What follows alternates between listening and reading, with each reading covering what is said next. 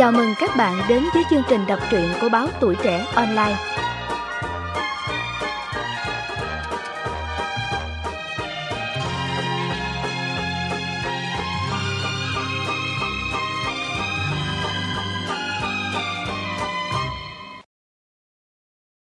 Lời giới thiệu. Người cha một phút là một câu chuyện có thật về hành trình đi tìm hạnh phúc cho gia đình của một người cha thành đạt. Khi phải đối diện với những khó khăn và rắc rối của con cái trong nhà, ông quyết định cần phải làm một cái gì đó để giúp bọn trẻ cũng như chính bản thân ông. Từ lòng yêu thương con vô bờ, ông đã trăn trở suy tư để tìm ra một phương pháp dạy dỗ vô cùng hiệu quả nhưng cũng thật đơn giản. Chỉ trong một phút, có thể giúp con mình học được cách tự quý trọng bản thân và cư xử ngoan ngoãn hơn. Chuyện nghe có vẻ thật khó tin, vì theo kinh nghiệm của mỗi người, chúng ta đều biết rằng để làm một người cha tốt cần nhiều thời gian hơn một phút. Nhưng chúng tôi xin bạn khoan vội kết luận về 3 phương pháp dạy dỗ mà bạn sắp đọc trong các trang kế tiếp. Hãy thử áp dụng các phương pháp này tại nhà mình trong vòng 1 tháng xem sao, như những ông bố, bà mẹ thành công khác đã làm. Sau đó, bạn hãy rút ra kết luận cho riêng mình. Hãy xem sự tiến bộ trong cách cư xử của bọn trẻ và hỏi xem chúng đã biết quý trọng bản thân mình như thế nào. Trong cuộc đời làm cha, chắc hẳn không ít người một lúc nào đó chợt nhìn lại và nhận ra rằng họ đã quá mải mê với công việc mà quên đi là mình còn có một tổ ấm và những đứa con bé bỏng đang rất cần sự quan tâm của người cha. Chính lúc đó, họ mới thật sự phải đối mặt với những khó khăn vất vả trong gia đình mà hầu như họ đã phó mặc cho người vợ. Và nếu thật sự yêu thương các con, quý trọng cuộc sống gia đình, người cha sẽ đi tìm những bí quyết tạo ra hạnh phúc cho gia đình mình. Không phải bất cứ ai cũng tìm được. Có người mất 1 tháng, có người 1 năm, hoặc có thể nhiều hơn nữa, thậm chí chẳng tìm ra. Nhưng dù bằng cách này hay cách khác, và thời gian dài hay ngắn, thì họ cũng đang cố gắng trở thành một người cha tốt đúng nghĩa.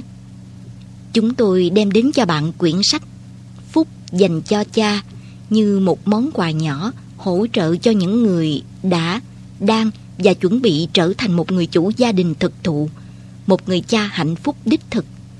Đây chỉ là một trong những giải pháp hiệu quả, nhưng các bạn có thể tin rằng mình đã may mắn vì có thêm một phương pháp dạy dỗ con cái thật tuyệt vời. Mong các bạn, những người cha tốt trên thế gian này, sẽ luôn tìm được thành công và hạnh phúc trong công việc và trong cuộc sống gia đình. Spencer Johnson.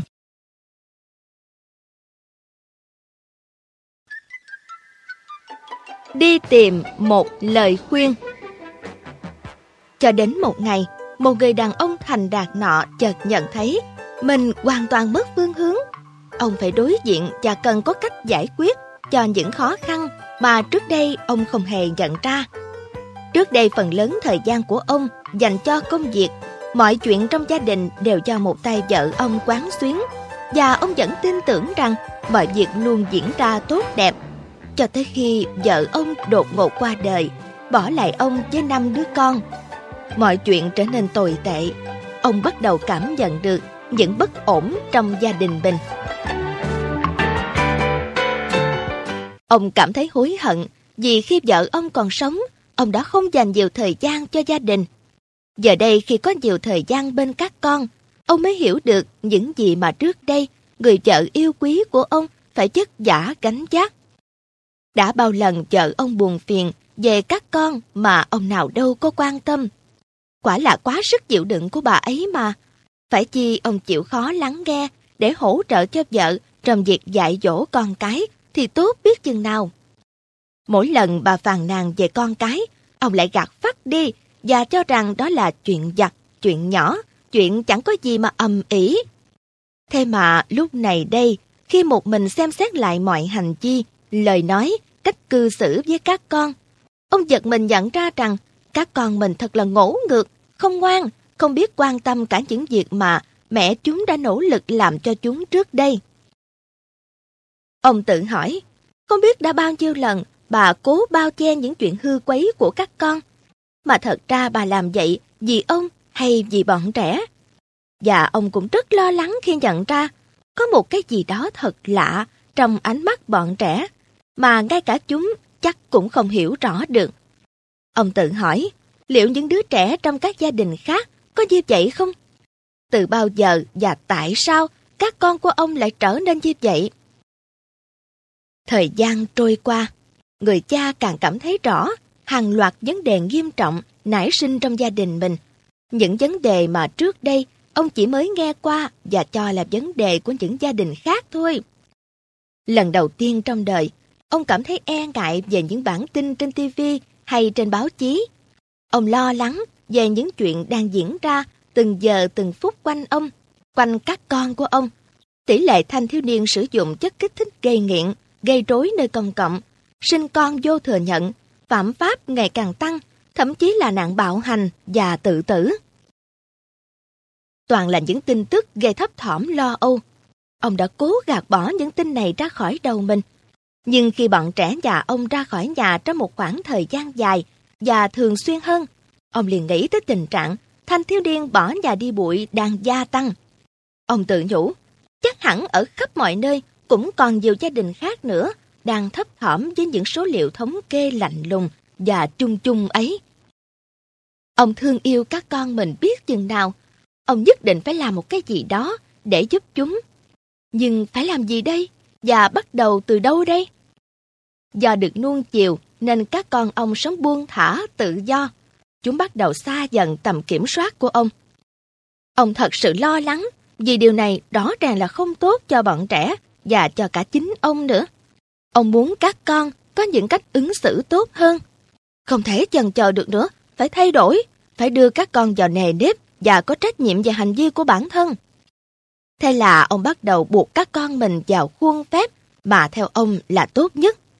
Đầu tiên ông nghĩ rằng, thương cho roi cho vọt. Khi bọn trẻ hư quấy, ông la rầy, phạt chúng ở trong phòng không được ra ngoài chơi, không được chạy nhảy chơi đùa, và có khi lại còn đánh đòn chúng nữa. Ông đã làm tất cả những gì ông cho là cần thiết, nhưng không được kết quả như ý. Cần phải cứng rắn hơn nữa mới được, như vậy chúng mới sợ. Thế là ông trừng phạt các con nhiều hơn, nặng tay hơn. Tình hình có vẻ được cải thiện đôi chút, thế nhưng bọn trẻ lại không tâm phục khẩu phục. Chúng bằng mặt mà chẳng bằng lòng, chúng ấm ức tỏ vẻ chống đối. Không khí gia đình ngột ngạt và căng thẳng.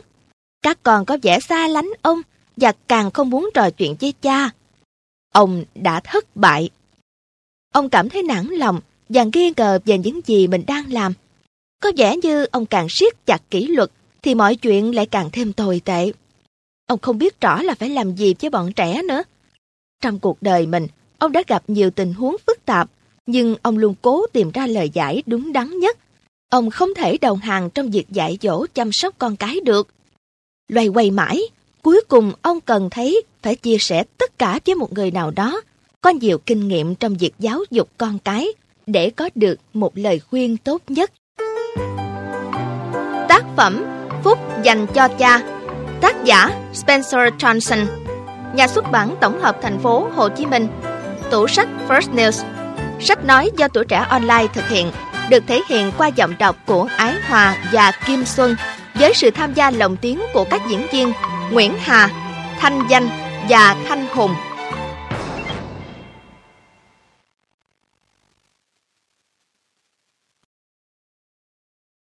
Một phút khiển trách. Người cha tìm đến một bác sĩ tâm lý nổi tiếng, mong tìm được lời khuyên bổ ích cho những rắc rối giữa ông và bọn trẻ. Tiếp ông là một người đàn ông luống tuổi, khuôn mặt toát lên vẻ phúc hậu và nhân ái. Vị bác sĩ tâm lý vừa rót nước mời ông một tách trà, vừa trao đổi với ông về những vấn đề xã hội. Sự thân tình của vị bác sĩ đã giúp ông cởi bỏ ngại ngùng bỡ ngỡ ban đầu. Nhấp một ngụm trà, người cha chậm rãi kể về những rắc rối đang diễn ra trong gia đình ông. Người cha thở dài nói, tôi không biết tại sao tôi không thể điều khiển nổi gia đình mình tốt hơn, trong khi những chuyện khác tôi rất thành công. Đặt tách trà xuống bàn, vị bác sĩ nhẹ nhàng đáp, tôi hiểu cảm giác của ông, nhưng tại sao ông lại nghĩ là mình phải điều khiển gia đình mình? Người cha im lặng. Trước đây, ông chưa từng nghĩ về chuyện này. Ông chỉ đơn giản cho rằng đó là trách nhiệm của mình, vậy thôi. Không đợi người cha trả lời, vị bác sĩ tiếp tục. Nếu phải chọn giữa hai cách, ông điều khiển cuộc đời của con cái ông, hoặc giúp cho chúng biết cách tự điều khiển thành công cuộc đời của chính mình, ông chọn cách nào? Người cha trả lời quả quyết, không cần suy nghĩ. Tôi muốn con cái của mình có khả năng quyết định được những gì đúng đắn nhất cho chúng. Tôi chỉ mong các con của mình sẽ được hạnh phúc và sẽ nên người thôi. Như vậy, vấn đề lớn nhất hiện giờ của ông là gì? Kỷ luật. Tôi không có cách nào làm cho bọn trẻ ngoan ngoãn hơn gì tôi, chứ đừng nói gì đến chuyện chúng làm cho tôi cảm thấy hài lòng. Vị bác sĩ ngạc nhiên hỏi. Cư xử ngoan ngoãn gì ông mới? Người cha vội xua tay. Thôi được. Vì bản thân của chúng vậy. Vị bác sĩ bật cười. Ông thấy mến người đàn ông này. Ông liền cởi mở tâm sự. Tôi cũng là một người cha mà. Và tôi đã từng gặp những khó khăn tương tự. Nhưng tôi may mắn tìm được một biện pháp kỷ luật không tốn nhiều thời gian, nhưng lại vô cùng hiệu nghiệm. Người cha lắng nghe vị bác sĩ nói. Đôi mắt ông đầy hy vọng, nhưng không giấu nổi sự bối rối. Ông nói. Trước đây tôi dành quá ít thời gian cho các con. Còn bây giờ tôi không tiếc bất cứ thứ gì để giúp bọn trẻ và cả bản thân của tôi nữa. Mất bao nhiêu thời gian và công sức tôi cũng chịu hết. Tôi chỉ mong muốn mọi chuyện sẽ tốt đẹp hơn cho gia đình của mình thôi. Ông không muốn thu được kết quả tốt nhất chỉ trong một thời gian rất ngắn sao? Nếu được như vậy thì đúng là tuyệt vời. Liệu tôi có thể học được cách này trong bao lâu? Rất nhanh anh bạn à. Tuy nhiên, ông cần tự áp dụng trong vài tuần lễ để thành thạo hơn. Thật ra, khi ông áp dụng biện pháp kỷ luật này lần đầu tiên, ông có thể cảm thấy nó không hoàn toàn hợp với tính cách của mình. Cuộc trò chuyện giữa họ không còn mang ý nghĩa là giữa bác sĩ tâm lý và người cần được tư vấn nữa, mà đã trở thành cuộc trao đổi kinh nghiệm giữa hai người bạn. Người cha vui vẻ kể. Có lẽ giống như lần đầu tiên tôi học được một cách đánh golf mới. Tôi cảm thấy không thoải mái với cách mới chút nào. Nhưng dần dần thì nó lại trở nên tự nhiên hơn. Và sau cùng tôi lại thấy vui vì mình đã thành công theo cách mới. Vị bác sĩ đặt tay lên vai người cha một cách thân thiện. Thật đáng mừng khi ông hiểu ra điều quan trọng nhất và sẵn sàng thay đổi biện pháp giáo dục của mình. Chúng ta phải hết sức nhẹ nhàng và tế nhị đưa dần bọn trẻ vào khuôn phép. Tuyệt đối không nóng vội, gò ép, cứng ngắc mà phải thật gần gũi, cởi mở và trân trọng, ghi nhận từng sự tiến bộ dù nhỏ nhất của mỗi cháu. Chắc chắn là điều kỳ diệu sẽ đến với gia đình ông. Ông và bọn trẻ sẽ thực sự tôn trọng, yêu quý và gắn bó với nhau hơn. Vậy à? Vậy chúng ta nên bắt đầu như thế nào? Rất đơn giản. Chúng ta chỉ cần dạy cho con cái mình hiểu được lợi ích của tính kỷ luật tự giác. Có vẻ như biện pháp kỷ luật mà bác sĩ nói đến sẽ giúp tôi giống như một ông thầy chuyên dạy dỗ hơn là một quan tòa chỉ biết trừng phạt. Đúng, bởi đó là một phút khiển trách. Bác sĩ nói sao? Tôi nghĩ một khuôn phép kỷ luật tốt thì phải phức tạp kìa. Hãy nghiêm túc đi nào bác sĩ à. Tôi e rằng khó mà có thể áp dụng cho bọn trẻ nhà tôi được lắm. Tôi hiểu nỗi nghi ngờ của ông. Tôi cũng có thói quen nghi ngờ những gì đơn giản thái quá. Tuy nhiên, tôi có thể cam đoan rằng ông sẽ đạt được kết quả mong muốn nếu ông áp dụng phương pháp này một cách linh hoạt trong điều kiện của gia đình ông. Vậy thì tôi nên bắt đầu từ đâu, thưa bác sĩ? Ồ, trước tiên, ông hãy suy nghĩ về những gì ông muốn đạt được qua việc trách phạt con cái mình. Hoặc nhắc nhở bản thân rằng, khi khiển trách con, tôi muốn chúng nhận ra những sai trái trong hành vi, nhưng chúng vẫn ý thức được giá trị của bản thân.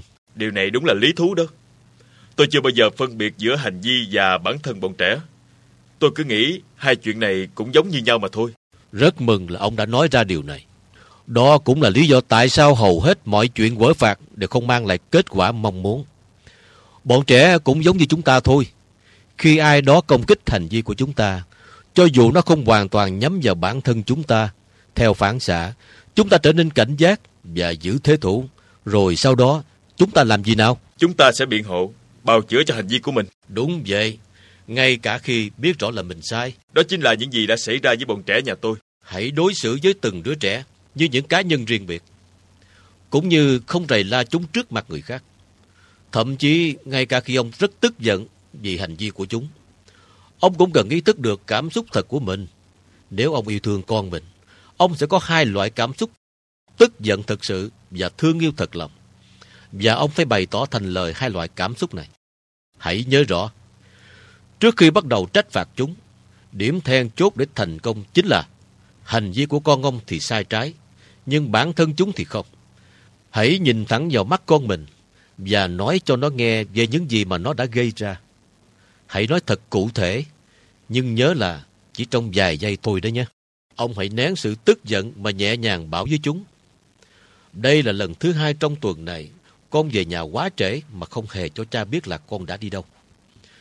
Sau khi ông nói cho chúng biết những sai phạm mà chúng vừa mắc phải, ông hãy dùng những từ thật rõ ràng để nói cho chúng biết về cảm xúc của mình đối với những việc chúng đã gây ra. Nếu ông cảm thấy tức giận hay khó chịu, hãy bày tỏ. Nhưng nhớ đấy, ông phải dùng những từ thật rõ ràng và ngắn gọn để chúng có đủ thời gian kịp hiểu nỗi tức giận thực sự trong lòng ông. Cha cảm thấy rất khó chịu. Phải, cha cảm thấy rất khó chịu. Thậm chí ông cũng có thể nói: cha rất tức giận. Phải, cha đang rất tức giận vì hành động của các con. Nói tóm lại, hãy bày tỏ mọi cảm xúc thực sự của lòng mình, thật trung thực, đầy tình cảm của một người cha. Vị bác sĩ ngừng lại một chút, như để dành thời gian cho người cha có thể suy nghĩ về những gì mà ông vừa trình bày. Ông đi lại chậm rãi trong phòng rồi nói tiếp: đây là phần quan trọng đầu tiên của một phút khiển trách. Nên làm sao để cho con mình có thể cảm nhận được cảm xúc của cha? Không phải chỉ hiểu, mà còn phải cảm nhận được điều đó. Điều này không gây tổn thương cho bọn trẻ nếu ông bày tỏ đúng cảm xúc của mình. Ông không cần phải lặp đi lặp lại nhiều lần đâu. Như vậy, chỉ trong khoảng nửa phút, ông có thể diễn đạt rõ ràng cảm xúc của mình cho bọn trẻ biết. Sau đó, hãy ngưng lại trong giây lát. Nhớ là phải yên lặng đấy nha. Ông cần phải để cho bọn trẻ cảm nhận được cảm xúc của mình trong vài giây yên lặng khó chịu đó. Chắc chắn bọn trẻ sẽ không thích đâu. Cảm giác hờn dỗi sẽ xuất hiện, vì đương nhiên là không ai thích bị khiển trách cả. Nhưng đó chính là điều cần thiết. Bọn trẻ phải có cảm giác khó chịu bởi chính hành động của chúng. Tôi phải công nhận là phần đầu tiên của một phút khiển trách đúng là ngắn gọn và hiệu quả thật. Thật sự tôi cảm thấy không thoải mái lắm khi nghe ông giả vờ bày tỏ cảm xúc giận dữ, cho dù tôi không phải là người đang bị khiển trách. Tin tôi đi, một phút khiển trách tuy diễn ra rất nhanh, nhưng bọn trẻ không dễ dàng quên đâu. Khi bọn trẻ hờn dỗi, chúng sẽ thu mình lại để bào chữa, biện hộ cho hành vi sai trái, rồi bực bội với chính bản thân của chúng. Tôi phải làm như thế nào đây? Đừng vội vàng chứ ông bạn. Hãy giải quyết chuyện đó bằng phần còn lại của một phút khiển trách. Đây cũng là điều then chốt để thành công. Nếu ông không thực hiện phần còn lại, thì việc khiển trách sẽ không mang lại kết quả như mong muốn đâu. Tôi tin là bọn trẻ nhà ông sẽ thay đổi hành vi của chúng theo hướng tốt đẹp hơn. Có một điều tôi không thể không nhắc ông. Phương pháp khiển trách này rất dễ thực hiện nếu ông đã nắm vững nguyên tắc. Tuy nhiên, phương pháp này còn đòi hỏi sự thay đổi quan trọng về mặt hành vi của ông nữa. Tôi hiểu, thưa bác sĩ. Tôi sẽ làm bất cứ việc gì để có thể tìm ra một phương pháp dạy dỗ con của mình tốt hơn. Ông hãy tiếp tục đi bác sĩ. Nếu như nửa phút đầu tiên, ông bày tỏ cảm xúc chẳng hạn như là tức giận, thất vọng, buồn bực, v.v. về hành vi của con ông, việc cần làm nửa phút tiếp theo là bày tỏ tình thương của ông dành cho chúng. Hãy hít một hơi thật sâu và trấn tĩnh lại. Sau đó, ông hãy dùng ánh mắt dịu dàng và bàn tay nhẹ nhẹ xoa đầu con để biểu lộ tình thương yêu ông dành cho con. Để con biết rằng, lúc nào ông cũng ở bên cạnh, sẵn sàng che chở và chia sẻ với chúng những khó khăn, rắc rối mà chúng đang gặp phải. Đó là điều đứa trẻ muốn và cần được nghe ngay lúc đó rằng nó vẫn là một người tốt và ông luôn tin tưởng yêu thương chúng. Tôi hiểu, đây là một việc rất khó thực hiện trong lúc đang nóng giận. Tôi cũng đã từng trải qua giây phút này. Nhưng đây mới là phần quyết định sự thành công của phương pháp này. Hãy cố gắng nói thật chân thành và ngắn gọn. Những gì con đã làm trong tối nay thật sai trái. Nhưng con vẫn là một người tốt. Chính vì vậy mà cha càng thêm giận. Những hành vi sai trái đó không xứng đáng với một người tốt như con. Cha rất thương con, thương rất nhiều. Sau đó, ông hãy ôm con mình vào lòng để cho nó biết rằng việc khiển trách đã chấm dứt. Đừng bao giờ nhắc lại chuyện đó, dù bất cứ lý do nào đi nữa. Người cha suy ngẫm những điều vừa được nghe. Thật là kỳ diệu khi một việc đơn giản như vậy lại có hiệu quả cao. Ông nhận xét. Mới nghe qua thì khó ai có thể tin được phương pháp này sẽ mang lại hiệu quả. Tôi biết điều đó chứ. Ông hãy áp dụng vào gia đình mình thử xem. Thực tế sẽ chứng minh, cho dù bọn trẻ nhà ông ngoan cố đến mức nào đi chăng nữa, cả ông và bọn trẻ sẽ thấy được những kết quả kỳ diệu sớm thôi. À, tôi sẽ kể cho ông nghe những kinh nghiệm lý thú mà tôi đã học được từ một vài gia đình đó. Ồ, điều gì vậy, thưa bác sĩ? Lúc đầu tôi nghĩ biện pháp này chỉ dành để áp dụng khi bọn trẻ hư quấy mà thôi. Còn về sau thì như thế nào? Sau khi áp dụng biện pháp này một thời gian, tôi nhận thấy nó không chỉ nhằm mục đích kỷ luật mà nó còn có chức năng thông tin trong gia đình nữa đó.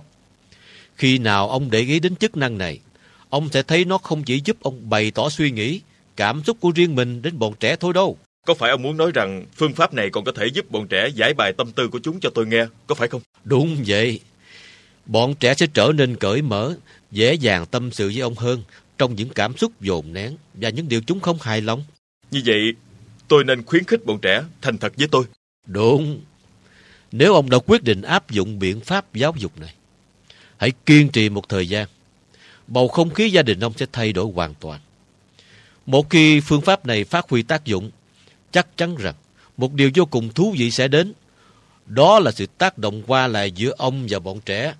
Ông biết đó, phương pháp này cũng có thể áp dụng cho những bậc làm cha mẹ như chúng ta nữa. Nhất là khi chúng ta có thái độ bình đẳng và thực sự cầu thị. Khi bọn trẻ nhận thấy ông chỉ bày tỏ cảm xúc chứ không phê phán hay công kích, chúng sẽ bày tỏ chân thành với ông những cảm giác của chúng, mà không hề có thái độ nga ngược hay hỗn xược thái quá. Vậy thì tốt quá còn gì. Tôi sẽ thử phương pháp này xem sao. Và ông cẩn thận viết tóm tắt lại những gì ông nghe được một cách rõ ràng như chính bản thân ông đã từng áp dụng. Một phút khiển trách sẽ đạt được hiệu quả khi tôi và các con thẳng thắn trao đổi với nhau về những vấn đề trong gia đình cũng như của riêng mỗi người. Mọi lỗi lầm cần được góp ý một cách chân thành để có hướng giải quyết hiệu quả và kịp thời. Để làm được điều đó, đầu tiên tôi cần tạo được sợi dây yêu thương giữa tôi và bọn trẻ, nhưng không có nghĩa là bao che những lỗi lầm của chúng. Bọn trẻ cần phải bị khiển trách ngay sau khi chúng hư quấy, càng sớm càng tốt. Những điều sai trái của con cần được nêu lên một cách cụ thể, cũng như những cảm xúc của tôi cần được bày tỏ một cách rõ ràng. Một vài giây im lặng trong lúc đó sẽ rất có ý nghĩa, có thể khiến cho bọn trẻ tự cảm thấy khó chịu trước những gì chúng gây ra. Phần còn lại của việc khiển trách là giúp chúng hiểu được rằng tôi luôn yêu thương và ở bên cạnh chúng những lúc khó khăn.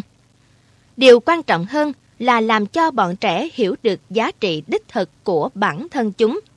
Khi một phút khiển trách đã chấm dứt, thì sẽ không bao giờ nhắc lại nữa. Một phút khiển trách sẽ thành công hơn khi tôi khuyến khích các con tôi bày tỏ những gì chúng muốn nói với tôi. Sau khi chia tay vị bác sĩ tâm lý, người cha trở về nhà với tâm trạng hân hoan. Ông cảm thấy tâm đắc về những điều mới mẻ mà ông vừa được biết. Mọi chuyện có vẻ đơn giản, nhưng để làm được, đòi hỏi bản thân ông cần thay đổi nhiều. Việc bình tĩnh bày tỏ cảm xúc của mình trước mặt bọn trẻ, hay là phải nói lời yêu thương với chúng nữa chứ. Ông chưa bao giờ làm như vậy, mặc dù ông thật lòng rất yêu thương con. Ông cảm thấy bối rối lắm, nhưng nghĩ tới một gia đình yên vui hạnh phúc, ông can đảm hơn. Phải thử thôi. Tuy chưa hoàn toàn hiểu rõ phương pháp này, nhưng ông cảm thấy mình khám phá ra một điều. Đó là khi bọn trẻ quý trọng giá trị bản thân, chúng sẽ biết cách cư xử ngoan ngoãn hơn.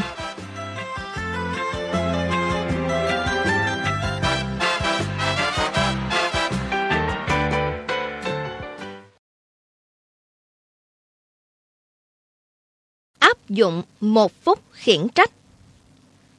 Buổi tối sau bữa cơm, ông nói với cả 5 đứa con rằng ông muốn có một cuộc họp gia đình. Ông biết là cuộc họp này không dễ chịu cho lắm, nhưng là điều cần thiết. Tuy đã tập đi tập lại nhiều lần những điều ông dự định nói với bọn trẻ, nhưng lúc này ông lại thấy thật là khó khăn. Ông đã từng trình bày ý kiến trước mặt hàng chục, hàng trăm người trong các hội nghị, nhưng chưa bao giờ ông có cảm giác hồi hộp như bây giờ. Một vài giây trôi qua trong yên lặng, Ông cất tiếng ngập ngừng. Cha muốn trở thành một người cha tốt hơn. Sự ngạc nhiên hiện rõ trên gương mặt bọn trẻ. Ông vội vàng nói tiếp, như sợ nếu để cho bọn trẻ kịp lên tiếng thì ông sẽ không đủ can đảm nói tiếp những điều cần nói. Cha nói thật lòng đó.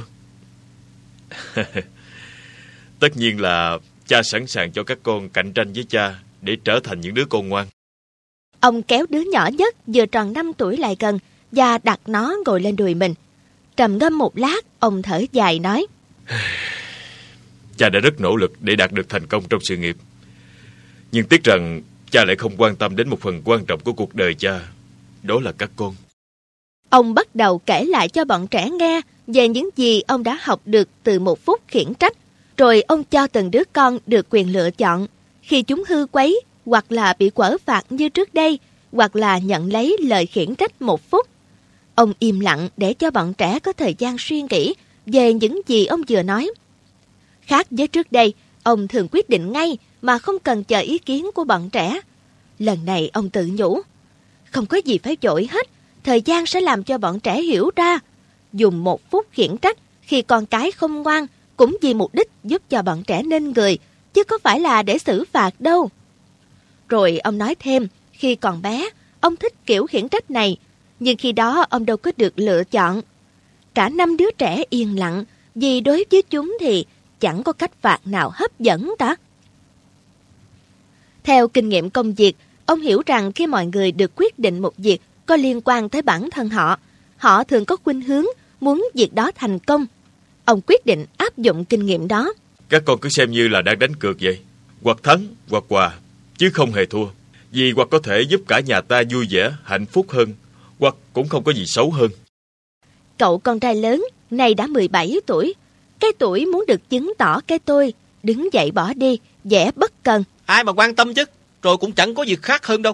Được thôi, vậy cha sẽ vẫn dùng cách quở phạt các con, nếu các con muốn như vậy. Rồi quay sang những đứa còn lại, ông hỏi. Còn các con thì sao?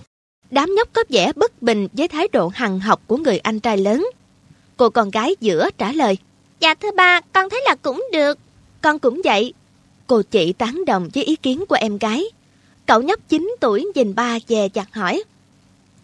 Ba ơi, con có thể đợi cho mọi chuyện diễn ra như thế nào rồi mới quyết định được không vậy ba?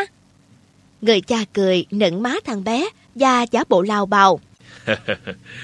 Được rồi, nhưng nếu như con hư, bà sẽ đánh cho con mấy rồi đó nha. Thằng bé trục cổ. Thôi mà ba, con đã nghĩ ra rồi, chắc chắn là lời khiển trách sẽ hay hơn là bị đánh đòn. Người đàn ông bật cười trước câu trả lời của thằng bé. Ông nghĩ ông đã làm một điều thật là khôn ngoan. Ông thú nhận. Nói thật với các con, ba không biết mình có thể làm được và làm tốt việc này không nữa. Các con cũng biết đó, ba không giỏi trong việc bày tỏ cảm xúc của mình. Ba cũng chưa thấy những người ba khác làm điều này. Đứa con trai lớn bước vào từ ngoài. Có lẽ nó nghe được những gì ông vừa nói. Dựa người vào cánh cửa, nó đáp lại. Thì ba cứ thử xem sao. Ông cũng không rõ là nó đang mỉa mai hay là thật lòng nữa. Có lẽ bọn trẻ chưa thật sự muốn thay đổi, mà chỉ có vẻ hài lòng vì ông đã thông báo rõ ràng về kiểu kỷ luật mới, cũng như cho chúng được chọn, thay vì áp đặt giống như trước đây. Cả việc ông tâm sự rằng không phải lúc nào ông cũng đúng cả. Người đàn ông bắt đầu áp dụng một phút khiển trách cho 4 trong số 5 đứa con của mình. Ngay lập tức, ông gặp phải sự phản kháng của từng đứa. Mỗi đứa một cách. Chúng muốn cha phải chấm dứt biện pháp kỷ luật. Chúng không thèm nhìn cha khi ông khuyên răn, hay giả vờ nhìn ra ngoài cửa sổ và làm ra vẻ chán ngán, rồi còn nhìn lên trần nhà với vẻ bực bội nữa. Nói chung là mọi cách để tránh nhìn vào mắt người cha. Chúng cười mỉa mai và thậm chí còn tỏ vẻ coi thường những điều ông nói. Đứa con gái út dùng đôi tay bé tí bịt tai và ngậm môi lại thật chặt. Đứa con trai kế thì lại chọn cho mình cách khác, có vẻ người lớn hơn. Trong khi ngồi nghe cha khiển trách, anh chàng cứ giả vờ say sưa ngắm nhìn cổ tay của mình, ra vẻ như đang xem giờ trên mặt chiếc đồng hồ tưởng tượng, miệng lẩm bẩm như đang tính giờ. Nó muốn nhắc cha là chỉ có 1 phút cho lời khiển trách thôi đấy nha. Thậm chí bọn chúng còn cố tình bỏ ra ngoài để thoát khỏi những lời thuyết giáo của cha. Chúng cố làm cho cha chúng thất vọng mà bỏ cuộc. Nhưng người cha rất kiên trì. Cho dù bọn nhóc bày ra đủ trò để phá bĩnh việc khiển trách, ông vẫn tiếp tục. Ông vẫn cố gắng bày tỏ cảm xúc của mình thật rõ ràng. Nhưng phần gai go nhất chính là lúc ông bình tĩnh trở lại, xoa đầu chúng và bảo rằng chúng là người tốt và không đáng có những hành vi hư quấy, rằng ông rất là thương yêu chúng. Ông nghĩ rằng đó là những điều chúng rất muốn nghe từ cha mình. Vậy mà bề ngoài bọn nhóc lại ra vẻ bất cần, nhất là những lần đầu nghe thấy. Có lúc người cha cảm thấy bực bội, khó chịu trước những thái độ bướng bỉnh đó, chỉ muốn cho chúng một trận thôi. Nhưng nhớ lời chị bác sĩ tâm lý, ông lại nhắc nhở mình. Muốn thay đổi bọn trẻ, trước hết ông phải biết tự kiềm chế và thay đổi bản thân mình. Hình ảnh về một gia đình vui vẻ hạnh phúc trong tương lai đã giúp ông lấy lại niềm tin. Ông hy vọng là chẳng bao lâu nữa thì bọn trẻ sẽ hiểu được là ông yêu thương chúng nhiều như thế nào và cảm nhận được nỗi tức giận, thất vọng của cha về những hành vi sai trái của chúng ra sao.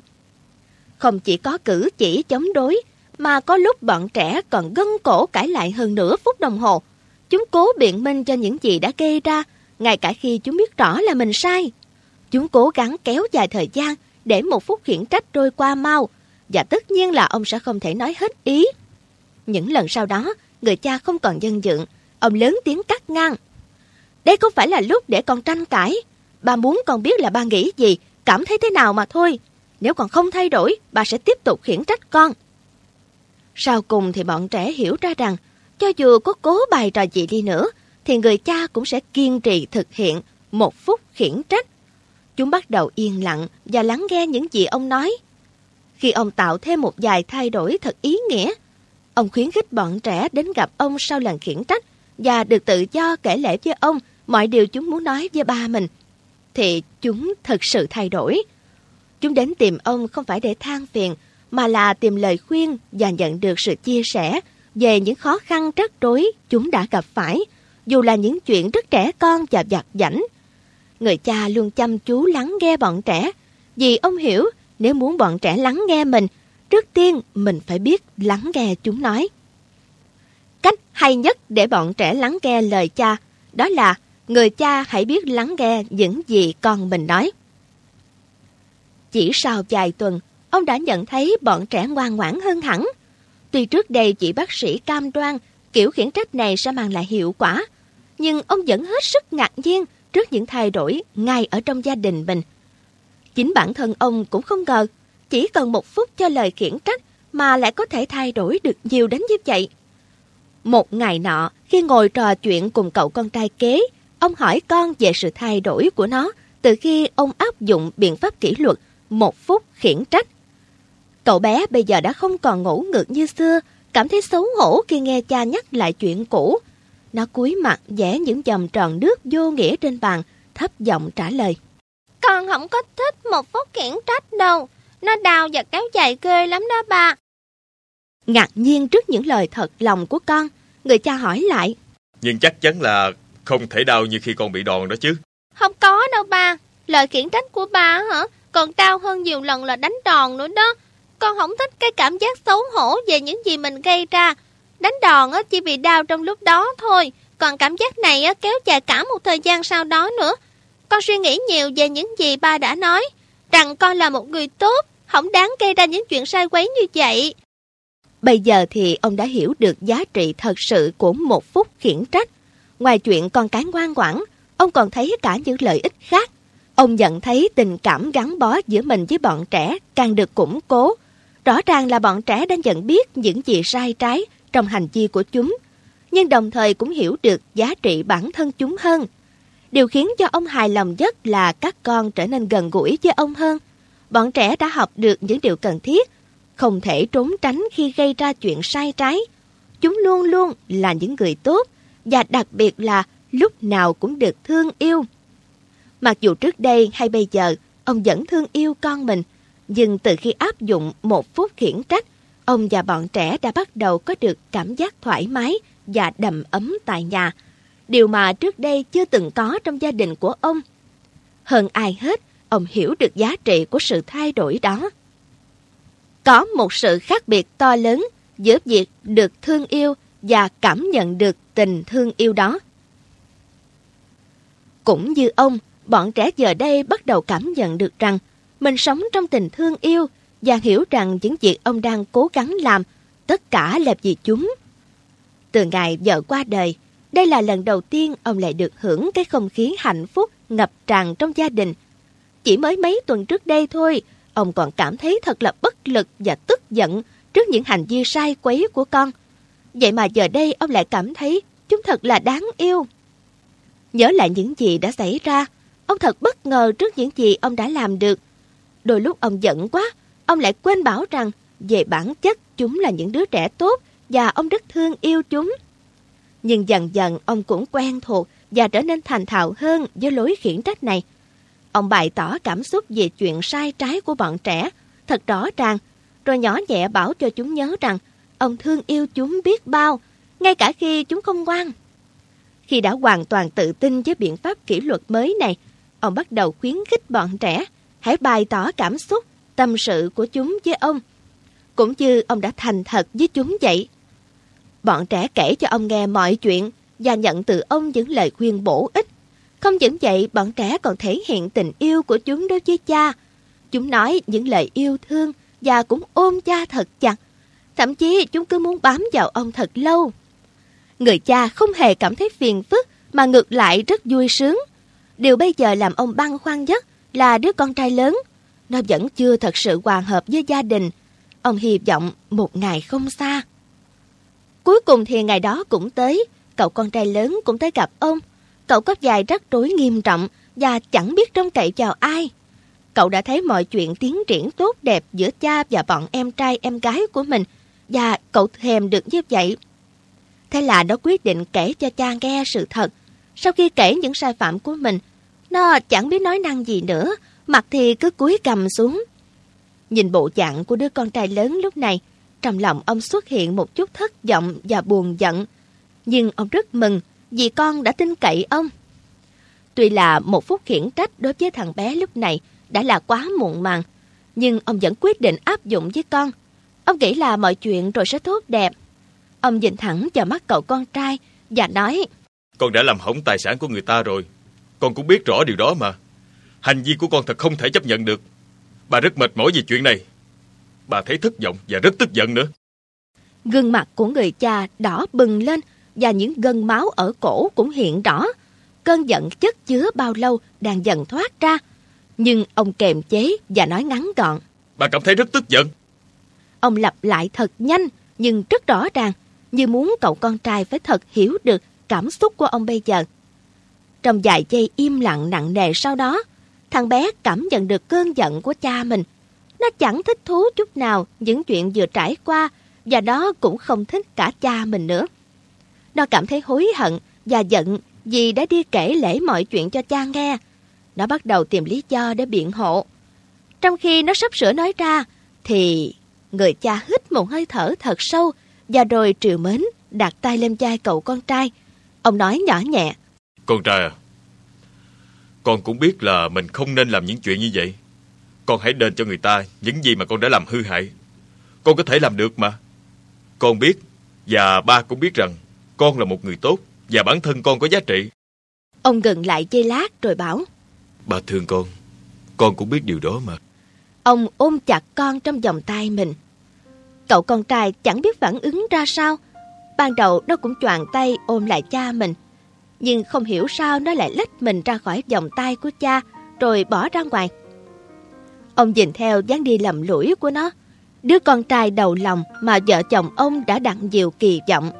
Để thay đổi được nó thật là không dễ, nhưng ông tin bằng tình thương yêu của mình, ông có thể làm được điều đó. Tuy không nói ra, nhưng thằng bé quyết định nghe theo lời cha, xin lỗi và đền bù những gì nó đã làm hư hại. Vài ngày sau, nó quay lại gặp cha. Tuy không thật sự thấy thoải mái, nó chỉ nói gọn lõn là cảm ơn cha, vậy thôi. Nhưng người cha thì hiểu được nhiều điều hơn vậy. Ông biết là mình đang dần tiến tới thành công. Trong vài tháng sau đó, ông đã có được những kết quả thật tốt đẹp. Đứa con nào của ông cũng ngoan ngoãn hơn. Thậm chí cậu con trai lớn cũng thay đổi cả về mặt hành vi và thái độ. bọn trẻ còn biết quý trọng giá trị bản thân chúng hơn. Cả nhà thật đầm ấm và hạnh phúc. Giá như ông biết về lời khiển trách sớm hơn khi vợ ông còn sống, gia đình ông chắc chắn đã hạnh phúc hơn và vợ ông chắc đã vui vẻ hơn. Mọi chuyện vẫn tốt đẹp và sẽ kết thúc ở đây nếu như không có một sự kiện bất ngờ xảy ra.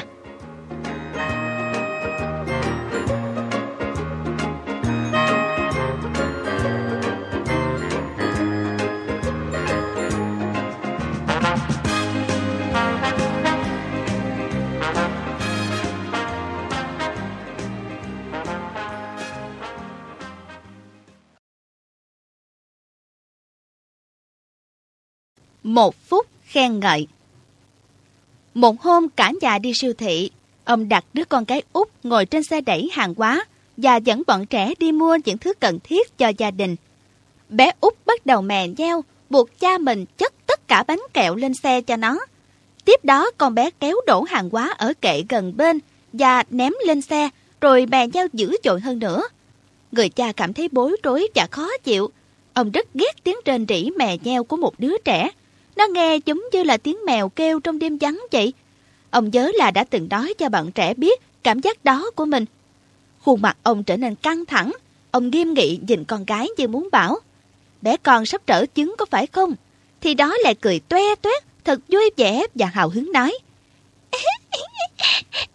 ba phạt bé, ba phạt bé. Ông tự nhủ trong bụng: như vậy là không được rồi. Theo kiểu cách của con bé, rõ ràng là nó đang mong đợi một lời khiển trách. Nghĩ vậy, nhưng ông vẫn quyết định sẽ khiển trách con cái về chuyện quấy phá vừa rồi. Sau khi bị cha khiển trách, con bé có vẻ ngoan và tươi tỉnh hơn. Nó ôm chặt lấy cha mình thật lâu và suốt ngày hôm đó, con bé thật ngoan ngoãn. Người cha cảm thấy thật là bối rối. Ông tự hỏi: mình có gì sai sao?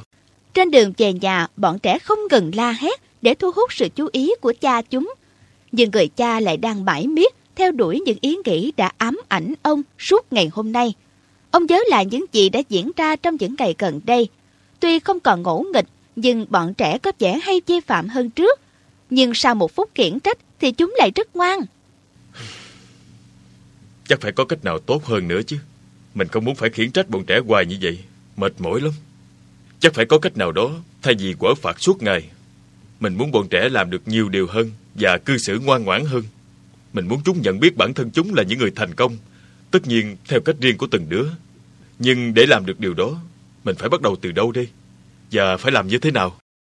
Cắt ngang dòng suy nghĩ của người cha là tiếng còi xe đột ngột vang lên. Ông giật mình nhìn lên. Trên tấm kính của chiếc xe trước mặt, hình như có dán một tờ giấy gì đó. Bọn trẻ nhà ông không hề hay biết. Chúng vẫn thản nhiên vui đùa, thỉnh thoảng lại có đứa la toáng lên. Người cha cho xe chạy thật chậm và giữ khoảng cách đủ để ông có thể đọc được những gì ghi trên tờ giấy. Ngày hôm nay, bạn đã dang rộng tay để ôm con mình vào lòng chưa?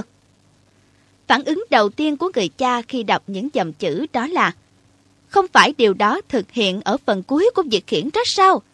Ông chợt hiểu được những gì bọn trẻ đang làm. Ông đã hiểu được vì sao cậu con trai lớn lại gặp phải rắc rối nghiêm trọng thế vậy. Vì sao cô con cái út lại trở chứng trong siêu thị. Đó là cách hay nhất mà chúng nghĩ ra để bắt mình phải để ý tới chúng, cho dù là chỉ trong một phút thôi. Và tất nhiên là chúng muốn nhận từ mình những lời nói cử chỉ yêu thương, được mình ôm chúng vào lòng và bảo rằng ba thương con. Cũng ngay lúc này, ông nhận ra rằng ông đã chẳng làm gì khi bọn trẻ ngoan ngoãn. Hoàn toàn không. Ông đã không biết rằng con cái của mình rất cần cha thể hiện tình yêu thương, và chúng đã làm mọi cách để ông làm điều đó. Một ý nghĩ khác lại đột ngột vụt qua đầu ông. Tại sao mình phải như vậy chứ? Bọn trẻ đương nhiên là phải cư xử ngoan ngoãn rồi. Hồi đó ba mẹ mình đâu có khen thưởng gì khi mình ngoan ngoãn đâu. Tiếng hét khá lớn của một đứa trong bọn trẻ đã làm cho ông phải ngừng suy nghĩ mà chú ý đến chúng. Ông bật cười nghĩ thầm: chúng nó còn trẻ con quá, ngay cả thằng lớn, chúng muốn gây sự chú ý với mình đây mà. Ba ơi, cái gì vui vậy ba? Cô chị hỏi. Người cha bảo: ba vừa nghĩ ra một chuyện cười. Bọn trẻ liền bắt đầu mè nheo. Ba kể đi ba, ba kể liền đi ba. người cha hứa hẹn. Bà sẽ kể cho các con nghe lúc về nhà có được không? Còn bây giờ các con hãy tiếp tục trò chơi của mình đi.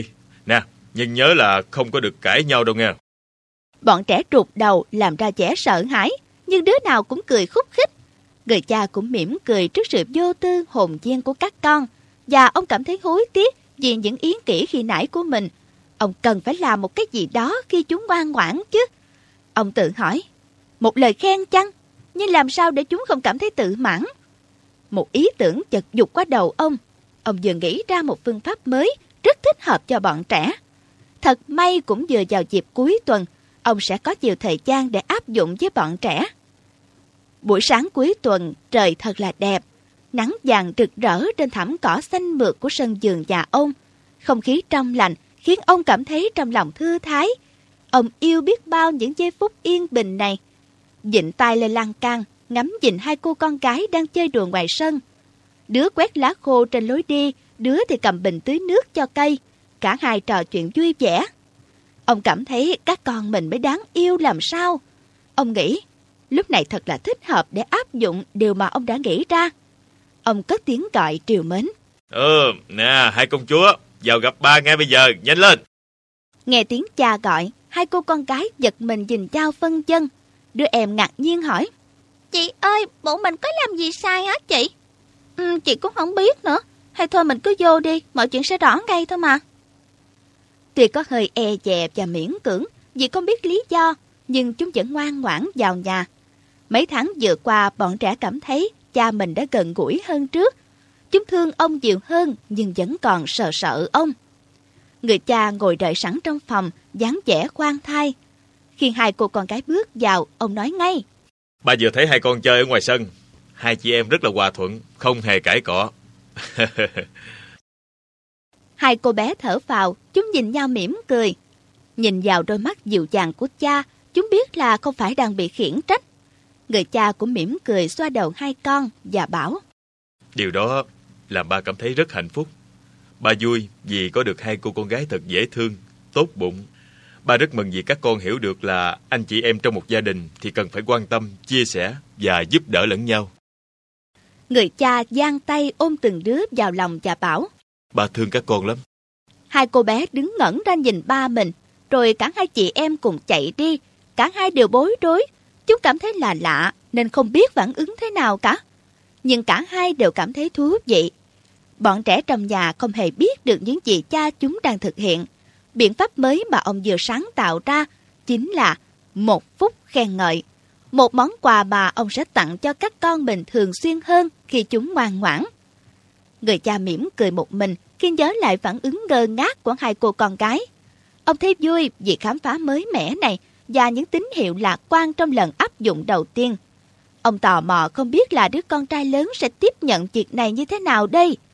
Ông vẫn chưa hài lòng hoàn toàn với thái độ của nó, nhưng ông hiểu nó đang trưởng thành và sự bướng bỉnh vì muốn chứng tỏ mình là chuyện đương nhiên.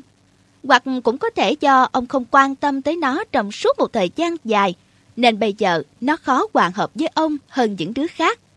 Thật ra ông đã khiển trách cậu con trai lớn khá nghiêm khắc, không giống như một phút khiển trách ông dành cho những đứa con khác vì những hành vi quá là tệ của nó. Tuy nhiên ông biết là bản chất của con mình là người tốt. Ông muốn dùng một lời khen để khích lệ thằng bé, nhưng mà nếu đợi tới lúc nó làm được việc tốt, thật sự có lẽ hơi bị lâu. Ông quyết định chờ một cơ hội thích hợp để tặng cho con một phút khen ngợi, dù là nó chỉ làm được một điều gì đó tạm tạm thôi. Tôi giúp con biết rằng chúng là những người thành công bằng cách khen ngợi ngay khi chúng vừa làm được những điều tốt. Không phải đợi lâu, một hôm cậu con trai lớn tới tìm gặp cha mình. Thường thì người cha và cậu con trai không tâm sự nhiều, ngoài đôi lần ông cần phải khiển trách con, cho nên giữa hai cha con chưa cởi mở thật sự.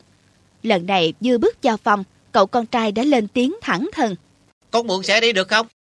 Nó tránh gọi ba ơi và những cách gọi tình cảm mà mấy đứa em thường dùng. Chắc chắn là được rồi, con trai. Người cha trả lời một cách nhẹ nhàng tự nhiên trước cặp mắt ngỡ ngàng của thằng bé. Ông biết là những gì ông sắp thực hiện có thể chẳng làm cho cậu con trai bướng bỉnh này tin tưởng ngay được, nhưng ông vẫn tự tin và sẽ kiên trì thực hiện. Bước lại gần con, ông vỗ nhẹ vào vai cậu bé, rồi mỉm cười nói. Ba rất vui vì con đã đến xin phép ba. Những đứa trẻ hư thường chẳng thèm xin phép để rồi gây ra những chuyện không hay. Nhưng con thì khác, con biết xin phép, chứng tỏ con là một chàng trai tốt. Cậu con trai hơi bất ngờ trước hành động của cha. Nó im lặng một lát rồi nói lý nhí lời cảm ơn. Người cha nắm nhẹ cánh tay nó khẽ nói. Con biết, ba thương con mà. Thằng bé hết sức bối rối trước lời nói yêu thương của cha. Nó không nói gì, chỉ im lặng nhìn ông trong giây lát rồi rời phòng cha. Khi ra cửa, nó ngoái đầu lại nhìn cha. Trong mắt nó hiện lên sự ngạc nhiên, xen lẫn với niềm vui hạnh phúc. Người cha nhìn theo dáng con. Ông biết mình đã làm đúng, mọi việc chỉ còn chờ vào thời gian. Đến cuối ngày thứ hai, kể từ lúc ông áp dụng một phút khen ngợi mà không thông báo trước, cả 5 đứa trẻ đều nhận thấy cha mình có cái gì đó khác với mọi ngày. Cả bọn đều tự hỏi không biết điều gì đang xảy ra, nhưng chúng lại thấy vui vì những thay đổi đó. Người cha cũng hiểu được những dấu chấm hỏi trong đầu bọn trẻ, nhưng ông không vội nói cho các con biết vì muốn có thời gian cho chúng cảm nhận trước đã. Sau bữa ăn tối, người cha gọi 5 đứa con lại và nói. Tụi con đang thắc mắc về những gì xảy ra trong 2 ngày qua, có đúng không? Ba biết mà. Cậu con trai nhỏ lên tiếng. Người cha xoa đầu cậu, nói. Ừ, nhưng trước tiên ba muốn nhắc các con chuyện này. Ông quay sang cô chị lớn và hỏi. Con gái cưng của ba, hôm thứ 6 vừa rồi khi cả nhà ta đi mua sắm, trên đường ba lái xe đưa các con về, con đã hỏi tại sao ba lại cười. Và ba trả lời đó là một chuyện cười về chính ba. Con có còn nhớ không? Dạ đúng. Cô bé thích thú vì ba mình đã không quên chuyện này. Ba còn hứa là sẽ kể cho tụi con nghe nữa đó. À, lúc đó ba chợt nhận ra rằng ba không quan tâm đến các con khi các con ngoan ngoãn. Ba chỉ để ý khi các con quậy phá hay làm những chuyện sai trái thôi. Ngừng lại, ông gieo mắt nhìn các con, mỉm cười và nói tiếp. Nhưng ngay khi ba giờ nghĩ ra điều đó, một đứa trong đám nhóc các con bắt đầu giở trò quậy phá. Bọn trẻ tuét miệng cười, có đứa còn cười thật to. Người cha nói tiếp. Ừ, lúc đó bà cũng bật cười lên, bởi vì tình trạng này thường xuyên xảy ra trong gia đình của mình. À, mà đứa nào đã giở trò vậy? Dạ, là con đã cãi nhau với em trai đó ba. Cô còn cái thứ thú nhận. Con cảm thấy như thế nào nếu như ba quan tâm đến các con, ngay cả khi các con ngoan ngoãn hay làm được việc tốt? Vừa nghe ba nói vậy, cô bé đã treo lên tán thành. Ba ơi, điều đó thật là tuyệt vời đó ba. Cậu con trai lớn nói trong hơi thở, nhưng cũng đã đủ lớn cho cả nhà nghe. Xin lỗi. Người cha nghiêm nghị nhìn cậu con trai như ngầm bảo, ông không hài lòng chút nào về thái độ của cậu. Cậu con trai nói thật chậm. Xin lỗi, con xin lỗi. Cả nhà đều ngạc nhiên. Đã lâu lắm rồi, cậu con trai mới có được thái độ cư xử đàng hoàng với ba mình như vậy. Người cha mỉm cười hài lòng. Ông biết là nó đang cố gắng thay đổi đây mà. Ông bảo. Con nói đúng đó. Đến lúc chúng ta nên đối xử với nhau theo cách mà chúng ta mong muốn được đối xử lại như vậy. Ngừng lại vài giây, người cha nói tiếp. Chúng ta sẽ cảm thấy dễ chịu hơn nếu bắt đầu quan tâm, để ý đến những chuyện tốt đẹp mà thành viên trong gia đình mình thực hiện được. Không ai nói gì, nhưng ông biết là các con đang đồng tình với mình. Ông nghĩ mình cần củng cố thêm niềm tin cho các con. Các con biết đó, cuộc sống sẽ dễ dàng hơn nếu chúng ta hiểu rõ những gì mình đang làm có ý nghĩa như thế nào. Vì vậy, ba sẽ nói cho các con biết cả những việc tốt hay không tốt của các con. Ba nhớ nói cho tụi con biết nha. Cậu con trai nhỏ la lên. Mọi người cùng cười, không khí trở nên thoải mái rất nhiều. Người cha thân thiện hỏi.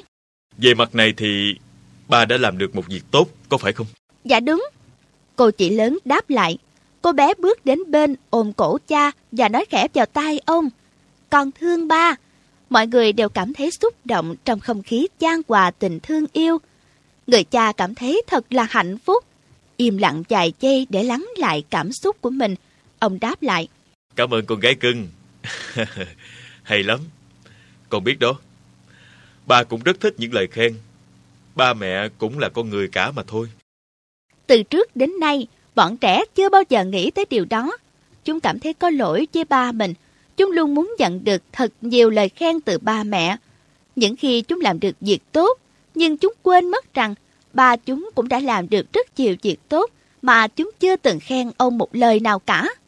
Cậu con nhỏ lên tiếng phá tan sự im lặng.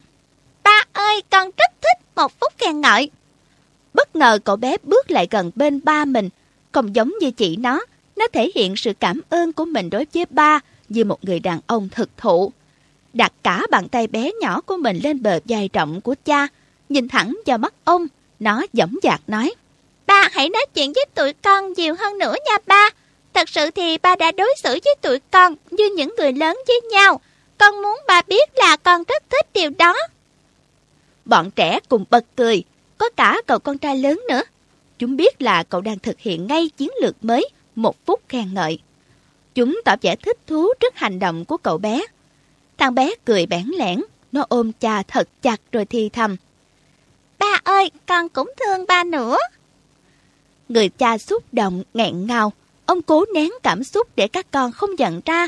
Ông ôm hôn con và nói trong tiếng cười. Cảm ơn con trai của ba. Ba cần nghe con nói ra điều đó biết bao nhiêu. Người cha vẫn chưa quen để lộ cảm xúc của mình. Ông hy vọng là mình có thể diễn tả cảm xúc thật của mình một cách tốt hơn. Bọn trẻ biết là ba chúng đã cố gắng rất nhiều. Chúng cảm thấy thương yêu cha mình hơn. Người cha thật hạnh phúc. Ông tự nhủ sẽ quan tâm nhiều hơn đến bọn trẻ và tặng cho chúng nhiều một phút khen ngợi. Sau khi bọn trẻ về phòng, ông ngồi ngẫm nghĩ trong tĩnh lặng. Ông nhận thấy một phút khen ngợi thật giống với phần thứ hai của một phút khiển trách. Ông cẩn thận viết tóm tắt lại những gì thật cần thiết. Một phút khen ngợi sẽ có hiệu quả khi tôi và các con hiểu được giá trị của những việc làm có ý nghĩa và những lời khen tặng là hết sức cần thiết. Những lúc bọn trẻ ngoan ngoãn hay làm được một việc tốt, tôi sẽ tặng cho chúng những lời khen và khuyến khích chúng nên phát huy những việc tốt thường xuyên. Nói cho bọn trẻ biết tôi hài lòng vì những chuyện chúng làm và lý do tại sao. Một vài giây im lặng sẽ rất tốt trong lúc này vì sẽ giúp bọn trẻ thấy rõ giá trị bản thân chúng. Tôi cho chúng biết rằng tôi thương yêu và tự hào vì có những đứa con ngoan. Tôi chấm dứt việc khen ngợi bằng cách giang tay ôm bọn trẻ vào lòng, hay ít ra cũng là một cái xoa đầu để tỏ sự quan tâm của tôi. Điều đặc biệt cần nhớ đó là lời khen cần ngắn gọn và chứa đựng sự ngọt ngào, nhưng không làm cho chúng tự kiêu. Chỉ mất một phút để khen ngợi, nhưng ý thức về giá trị bản thân sẽ theo bọn trẻ trong suốt cuộc đời. Những gì tôi làm sẽ tốt cho bọn trẻ lẫn bản thân tôi, vì qua đó tôi hiểu được giá trị của bản thân mình.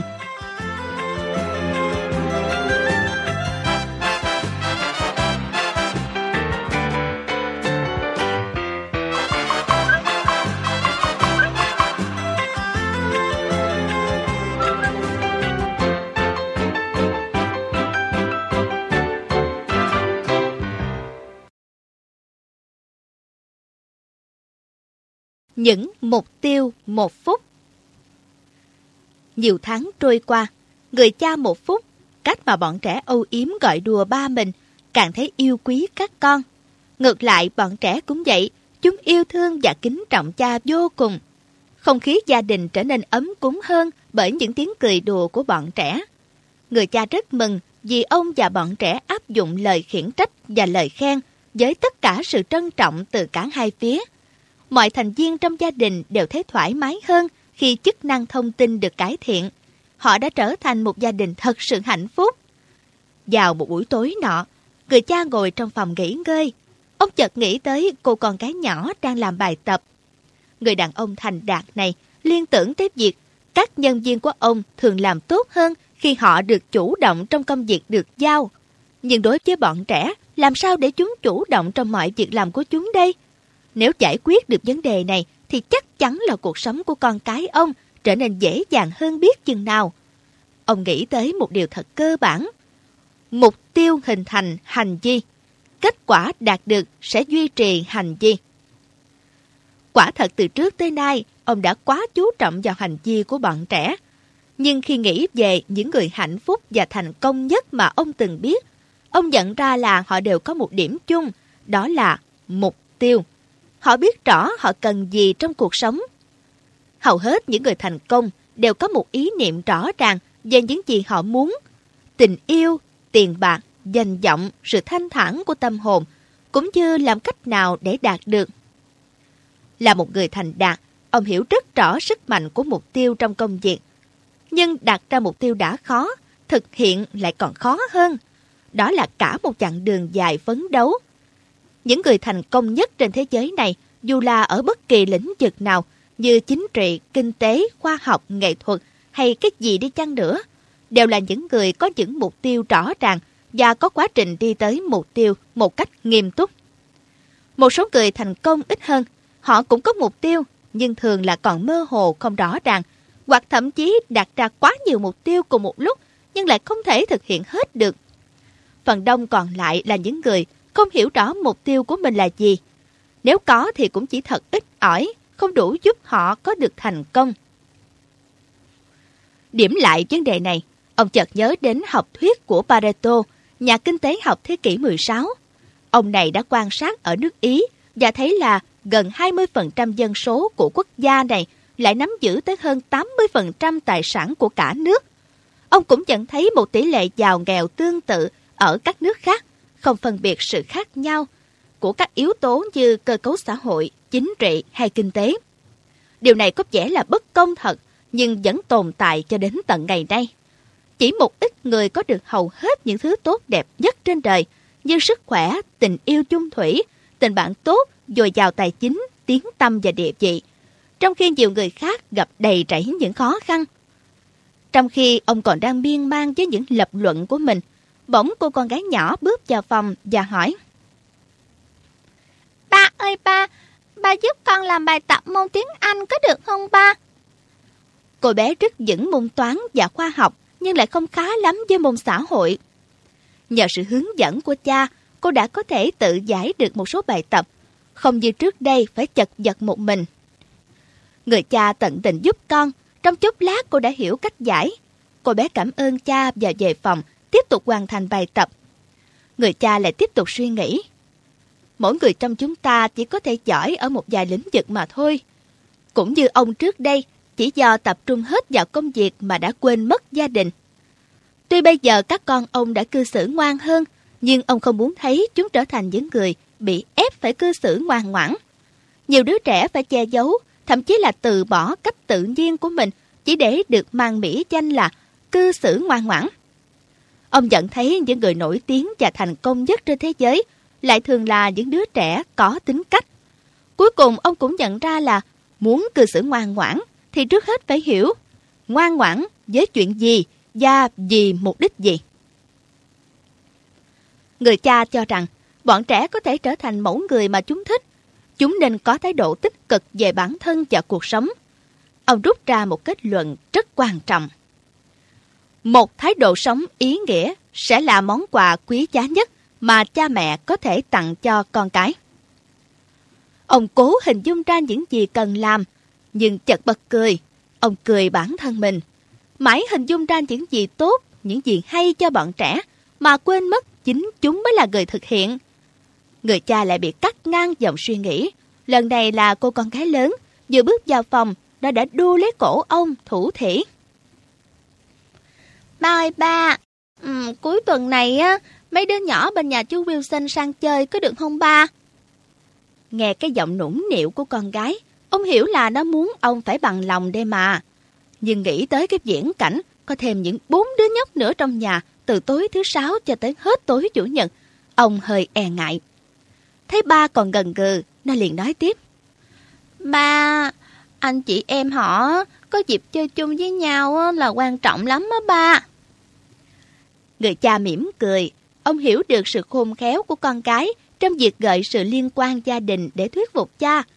Tuy nhận ra điều đó, nhưng ông vẫn gật đầu đồng ý.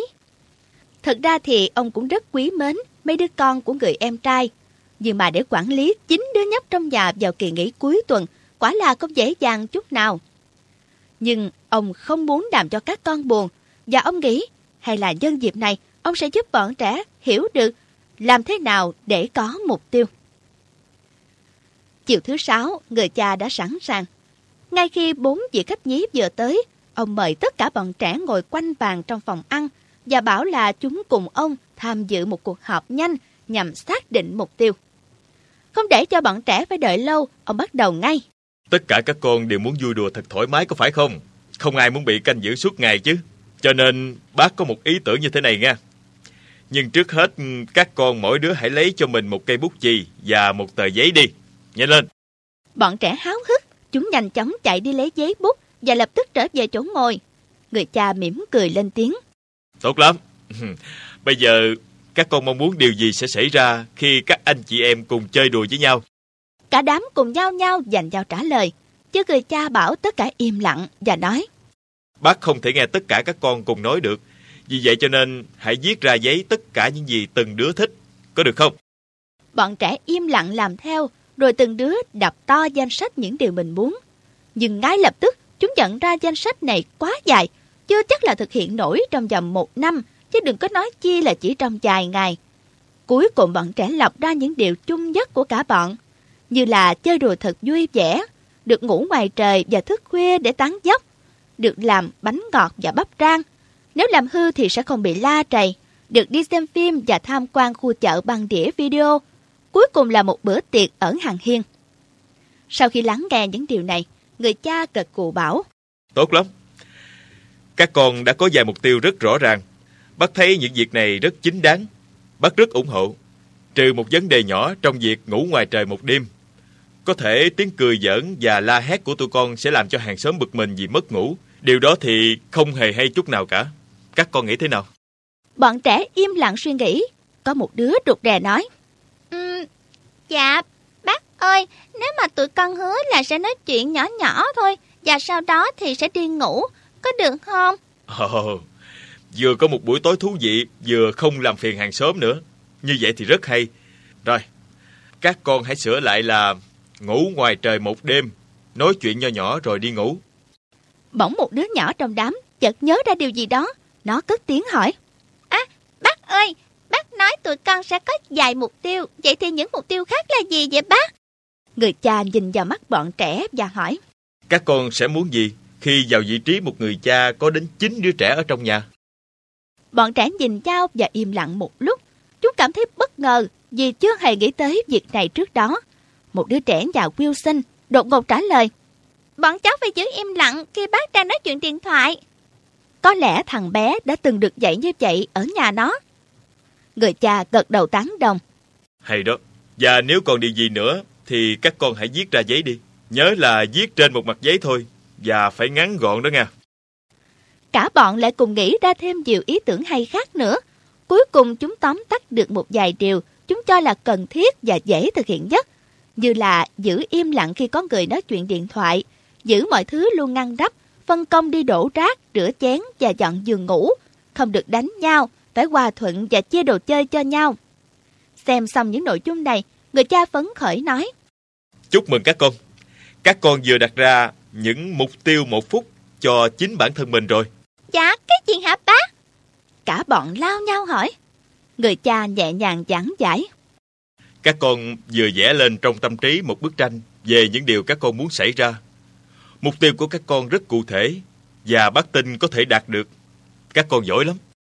Bọn trẻ vẫn còn thắc mắc.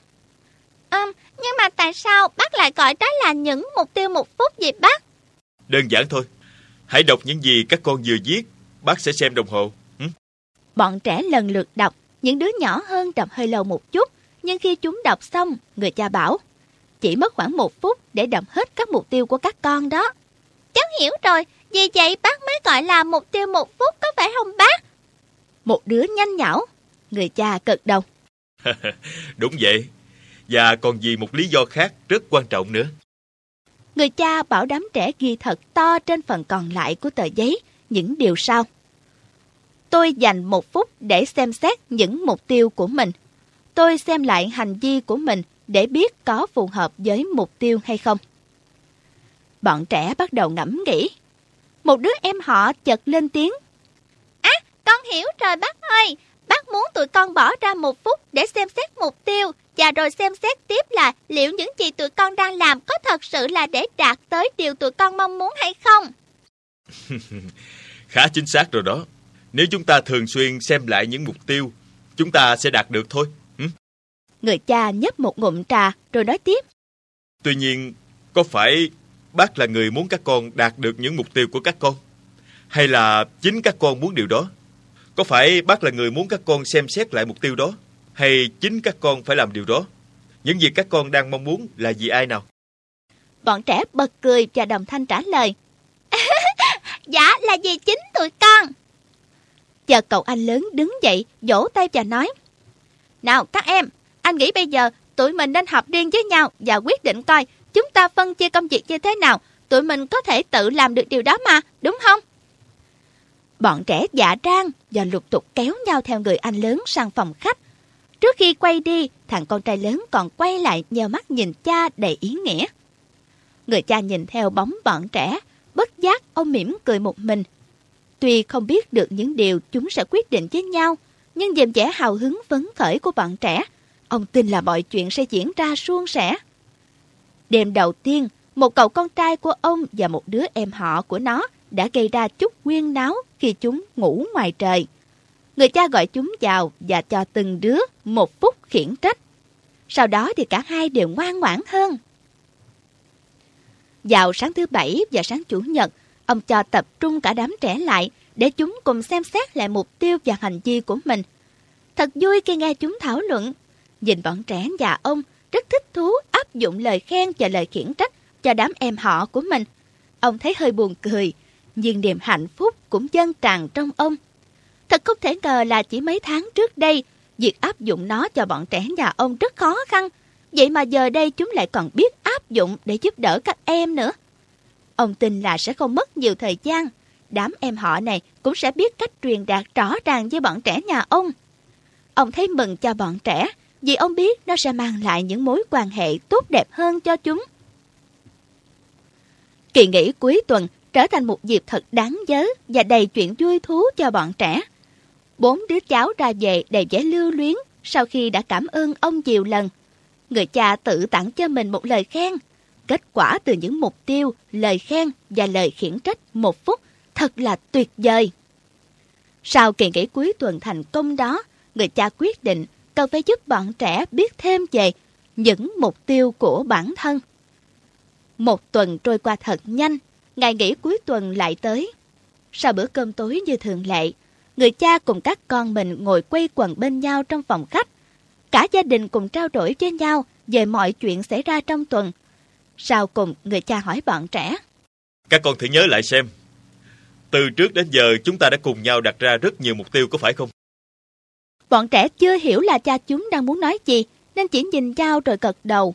Người cha tiếp tục. Nhưng đó là những mục tiêu của chúng ta và cần đến nhiều thành viên trong gia đình đồng ý. Giờ đây các con có muốn học thêm vài điều chỉ liên quan đến lợi ích của từng đứa không? Ba ơi, như vậy hay quá đó ba. Bọn trẻ lập tức hưởng ứng. Người cha mỉm cười. Vậy thì còn chần chờ gì nữa? Các con hãy ghi ra những gì mỗi đứa mong muốn cũng như thời điểm những điều đó xảy ra. Ví dụ như một mong muốn của riêng ba là tôi phải có sức khỏe tốt. Tôi cần ăn uống cân bằng về dinh dưỡng và chạy bộ khoảng 3 dặm mỗi ngày cho đến ngày 15 tháng 5 này. Bọn trẻ chẳng còn nhiều thời gian để hoàn thành danh sách những mục tiêu riêng của mình. Chúng ghi ra giấy tất cả những việc chúng đang làm và mong muốn là sẽ có kết quả. Tôi muốn làm thành viên của đội bóng chày trong trường. Tôi tập luyện mỗi ngày. Đợt kiểm tra thành tích là ngày 11 tháng 3. Tôi muốn vẽ một bức tranh về gia đình mình. Trong đó mọi người cười rất tươi và thân thiện bên nhau. Tôi phải hoàn thành vào ngày 1 tháng 5. Tôi muốn học tốt môn tiếng Anh. Tôi dành 15 phút để học mỗi ngày. Đến hết học kỳ này tôi phải đạt điểm khá. Khi người cha đọc được những ước mơ của bọn trẻ ghi trên giấy, ông nhận thức rằng cả ông và bọn trẻ học được thật nhanh cách tận hưởng cuộc sống tốt đẹp. Ông xem xét lại những gì bọn trẻ đang làm và ông biết rằng để những mục tiêu một phút thật sự có hiệu quả, tôi cần có mục tiêu rõ ràng của gia đình mình, những mục tiêu của chúng tôi và những mục tiêu cá nhân, những mục tiêu của bản thân tôi. Cần có sự nhất trí của mọi thành viên khi đặt ra những mục tiêu cho cả gia đình. Mục tiêu của chúng tôi nên được viết ngắn gọn và chỉ mất 1 phút để đọc. Mục tiêu của tôi cần cụ thể. Tôi mong muốn, tôi đang làm, việc đó xảy ra vào lúc. Tôi thường xuyên đọc lại những mục tiêu của mình để làm cho chúng trở thành thói quen tinh thần. Đó là một dạng tư duy. Tôi dành 1 phút bây giờ để xem xét mục tiêu của mình và 1 phút trong tương lai để xem xét hành vi của mình. Tự đánh giá xem hành vi của mình có phù hợp với mục tiêu ban đầu hay chưa. Tôi cần hướng dẫn và khuyến khích con cái thực hiện điều tương tự. Một lần trong tuần, chúng tôi cùng đánh giá lại những mục tiêu cũng như những tiến bộ của mọi thành viên trong gia đình. Hầu hết những đứa trẻ đều có những mục tiêu riêng cho mình, nhưng không phải đứa trẻ nào cũng nói cho người lớn nghe. Một số đứa muốn giữ kín một vài mục tiêu của bản thân, những mục tiêu không thể kể cho người khác nghe được. Chúng sợ người khác sẽ bảo là chúng chẳng bao giờ đạt được. Người lớn cần tôn trọng quyền cá nhân của chúng, vì quan trọng là mỗi đứa trẻ tự làm chủ được tốt hơn cuộc sống của nó. Đó không phải là điều mà tất cả những bậc làm cha làm mẹ đều mong mỏi đó sao? Nhìn lại cuộc sống gia đình mình, người cha thấy bọn trẻ đã bắt đầu có trách nhiệm hơn về việc làm chủ cuộc sống của chính mình. Chúng cảm thấy thích thú với điều này. Ngay cả bé Út cũng tham gia nữa. Cô bé vẽ lên giấy những gì mình muốn và cũng bắt chước gọi đó là mục tiêu cần thực hiện. Người cha thật sự hài lòng. Bây giờ 1 phút khiển trách, 1 phút khen ngợi cùng với những mục tiêu 1 phút đã không còn là những chiến lược riêng lẻ của ông nữa, mà nó đã trở thành một hệ thống chung cho cả bọn trẻ. Cuộc sống gia đình ông trở nên thật là đầm ấm và hạnh phúc.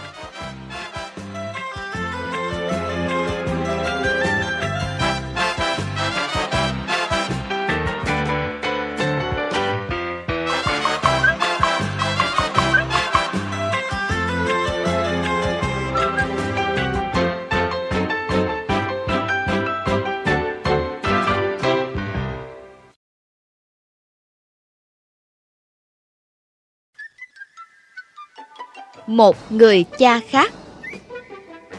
Ở một nơi khác trong thành phố, có một người cha trẻ đang cùng vợ tìm kiếm một phương pháp dạy con thích hợp.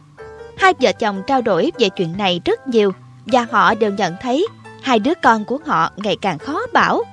Đứa 9 tuổi và đứa lên 6 chẳng quan tâm đến sự dạy dỗ của ba mẹ. Ở trường thì chúng học kém và thường gây sự với bạn bè. Họ không muốn hai đứa con hư hỏng chút nào, nhưng họ cũng không biết phải giải quyết như thế nào trước những rắc rối đó. Ban đầu thì người cha cũng dùng biện pháp đòn roi khi chúng hư, và khi chúng vẫn tiếp tục sai trái, anh đã đánh chúng mạnh hơn.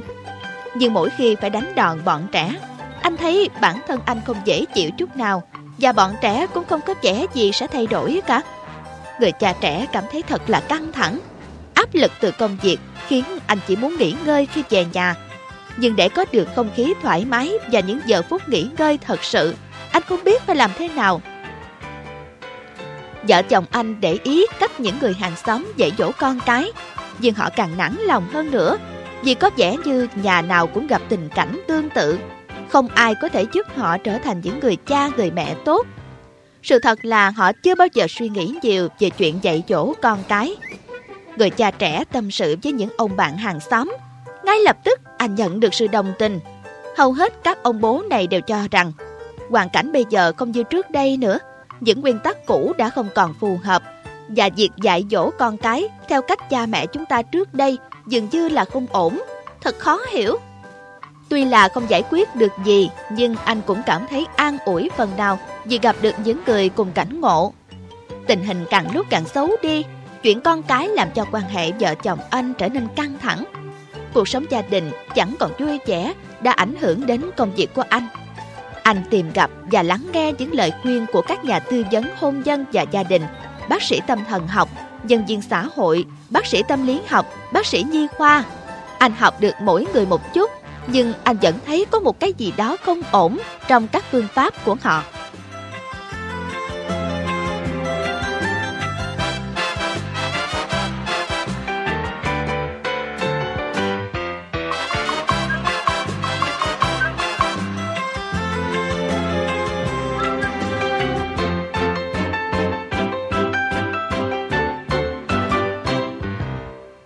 gặp gỡ của hai người cha.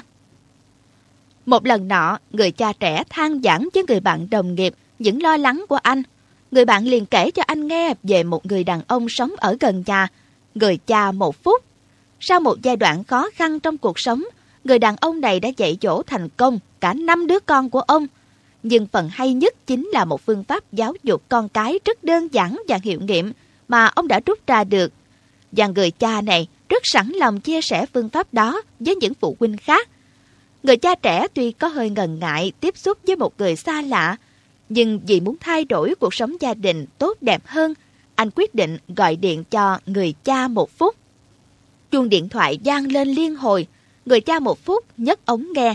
Đầu dây bên kia, người cha trẻ cất giọng ngập ngừng. Chào bác, cháu đang rất bối rối về chuyện gia đình.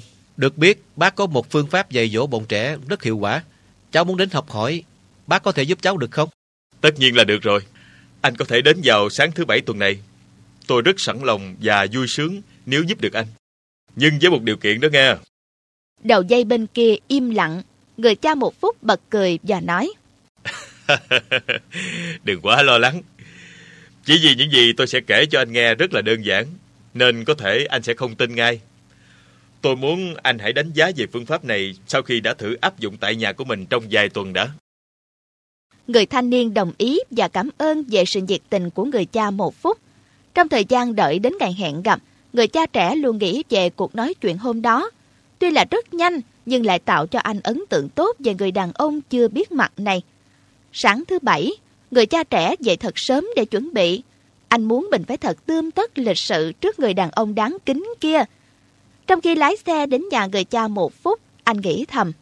Không chỉ là một người cha tốt, chắc hẳn ông ấy còn là một người thành đạt. Ông chắc hẳn phải thông minh, giỏi giang hơn mình nhiều. Ông ấy nhất định là... Anh ngừng ở đó và không nghĩ đến những chuyện hạ thấp giá trị của mình nữa. Anh nhớ là từ lúc anh còn nhỏ, ba anh đã từng chê bai là anh không giỏi giang. Vậy mà anh đã dai dứt cho đến tận bây giờ. Anh muốn mình phải làm một cái gì đó để thay đổi. Dừng xe trước ngôi biệt thự cổ kính như lời miêu tả của người cha một phút. Tự dưng cái cảm giác lo lắng như đứa trẻ mắc phải lỗi lầm đang đợi sự phán xét xuất hiện. Anh hồi hộp bấm chuông, cánh cổng bật mở, một người đàn ông trung niên đang đứng ở cửa chính mỉm cười đón anh. Dáng điệu của ông thật là khoan thai, đôi mắt sáng ngời và nụ cười hiền từ. Người cha trẻ thoáng chốc thấy tan biến đi những e ngại. Người cha một phút cất tiếng. Mời vào, anh tìm nhà có khó không? Người cha trẻ đáp lại. Dạ, cháu chào bác. Cảm ơn bác đã quan tâm. Cháu tìm nhà cũng không khó lắm bác ơi. Người cha trẻ giới thiệu tên mình và bày tỏ niềm vui của anh khi được tiếp kiến chủ nhà. Người cha một phút cười nhẹ nhàng. Ông dẫn người cha trẻ vào phòng khách. Căn phòng tuy không có bàn tay người phụ nữ chăm sóc, nhưng lại rất ngăn nắp và sạch sẽ. Ánh nắng vàng tươi qua ô cửa sổ rọi vào phòng tạo cảm giác sảng khoái. Người cha một phút vừa rót trà vừa bắt chuyện. Tôi rất vui khi có người đã từng gặp phải những khó khăn như tôi, muốn tìm những bí quyết để trở thành một người cha tốt. Vậy hả bác? Đã lâu chưa vậy? Chỉ mới đây thôi. Lúc đó tôi là một người đàn ông thành đạt trong công việc, nhưng làm cha thì rất kém. Will Rogers có nói là chúng ta là những người dốt nát. Chỉ có điều dốt nát về những việc khác nhau mà thôi. Đâu có ai hoàn hảo, phải không anh bạn? Dạ, nhưng dù sao, cháu vẫn muốn trở thành một người cha tốt. Đôi khi cháu nghĩ để làm được điều đó, hẳn bản thân mình phải hoàn thiện đó bác à. Không phải gì đâu. Người cha nào cũng có lúc sai lầm chứ. Và đâu phải họ có thể giỏi ở mọi lĩnh vực được. Vậy bác làm gì khi mắc sai lầm? Tôi đã từng cố che giấu sai lầm. Nhưng bây giờ, điều đầu tiên tôi làm là thừa nhận sai lầm của mình. Bọn trẻ sẽ hiểu được điều này, và nó sẽ khích lệ chúng nhìn nhận những sai trái của chúng. Tiếp theo, nếu sai lầm không quá nghiêm trọng, tôi cho phép mình cười chính sai lầm đó. Cười vào sai lầm sao? Đúng vậy. Hãy cười vào những chuyện sai trái của chính mình, và anh có thể dạy các con cười vào những chuyện sai trái của chúng. Điều đó không phải dễ làm đâu. Vì nhận ra sai lầm của mình là một chuyện đã khó. Thừa nhận và cười vào sai lầm càng không dễ thực hiện. Nhưng anh cứ hãy thử làm như vậy xem. Anh sẽ cảm thấy dễ chịu như thế nào sau đó. Nghe như là một phương pháp hay để giảm stress trong cuộc sống này vậy. Đúng vậy. Quan trọng hơn nữa là đừng chờ đợi quá lâu, chỉ cần vừa đủ thời gian để thực hiện nó. Việc trở thành một người cha tốt cũng tương tự như vậy thôi. Nghĩa là sao ạ? Thật sự tôi không có mọi lời giải đáp về chuyện dạy dỗ con cái đâu. Tôi chỉ có vài bí quyết nho nhỏ, nhưng may mắn nó lại làm cho gia đình tôi trở nên vui vẻ hơn. Anh cũng biết đó, có rất nhiều cách để dạy dỗ con cái. Riêng tôi thấy câu này rất có lý. Người cha nên cư xử sao cho các con hiểu là ông tôn trọng cá tính của chúng và rất vui khi thấy chúng được sống đúng bản chất của mình. Điều này hay quá. Cháu đang rất nôn nóng được nghe câu chuyện của bác đó. Được rồi. Nhưng trước khi kể cho anh nghe thì anh nên biết rằng không phải lúc nào tôi cũng làm được như mình nghĩ đâu. Dạ, cái gì ạ? Thì tôi cũng giống như những người làm cha làm mẹ khác thôi. Có phải lúc nào tôi cũng làm được chuyện cần phải làm đâu chứ. À, thì ra là vậy. Nhưng khi làm được, mọi chuyện sẽ trở nên tốt đẹp hơn đó. Trước tiên, tôi không bận tâm về việc nên dành bao nhiêu thời gian cho con cái mình. Tôi luôn cố dành thật nhiều thời gian để ở bên cạnh bọn trẻ. Điều này thật là mới mẻ với cháu. Lần đầu tiên khi nghe nói bác là người cha một phút, cháu cứ ngỡ bác luôn vội vã và dành rất ít thời gian dạy dỗ con cái chứ. Quan trọng là anh phải hiểu được cách làm của tôi. Tôi đã hình thành một hệ thống thông tin trong gia đình khá đơn giản và gồm có 3 phần, nên thời gian thực hiện chỉ khoảng 1 phút. Tôi luôn tìm cơ hội để ở một mình với từng đứa con và dành hết tâm trí quan tâm đến nó dù chỉ trong vài phút. Như vậy thì bác thật sự tập trung vào thời điểm hiện tại rồi. Đúng vậy. Khi ở nhà, tôi chỉ nghĩ về cuộc sống gia đình. Ở nơi công sở, tôi chỉ nghĩ về công việc của mình. Chính điều đó đã giúp tôi sống trong cả hai môi trường. Bạn cháu có nói bác thành công ở nhiều lĩnh vực khác nhau. Có lẽ bác rất hài lòng về điều đó. Đúng. Đặc biệt hơn, tôi còn tạo điều kiện cho các con tôi cũng thành công tương tự như vậy. Mọi chuyện trở nên dễ dàng hơn cho cả nhà chúng tôi. Từ lúc tôi ý thức được trách nhiệm của chính mình là tôi giúp các con đạt được 2 mục tiêu: lòng tự trọng và tính kỷ luật tự giác. Theo thứ tự của 2 mục tiêu trên, tôi phát hiện ra rằng những đứa trẻ biết quý trọng giá trị bản thân của mình, hay nói cách khác là những đứa có lòng tự trọng cao, sẽ hình thành tính kỷ luật tự giác rất tốt. Có phải 3 bí quyết 1 phút làm được điều đó không ạ? Gần đúng như vậy. Các bí quyết đó là những phương pháp giúp bọn trẻ tự lập và cũng là phương tiện thông tin cho các thành viên ở trong gia đình. Theo yêu cầu của người khách, người cha hướng dẫn cho anh thật chi tiết về 1 phút khen ngợi, 1 phút khiển trách và những mục tiêu 1 phút. Người thanh niên im lặng lắng nghe một cách chăm chú rồi ngập ngừng nói: Nhưng những phương pháp này áp dụng trong gia đình cháu liệu có hiệu quả không bác? Nghe giọng nói, tôi đoán là anh còn băn khoăn lắm. Thú thật là cháu cũng rất mơ hồ. Tại sao 3 phương pháp đó lại có hiệu quả cho cả cha mẹ lẫn con cái? Bác có thể nói rõ hơn giúp cháu được không?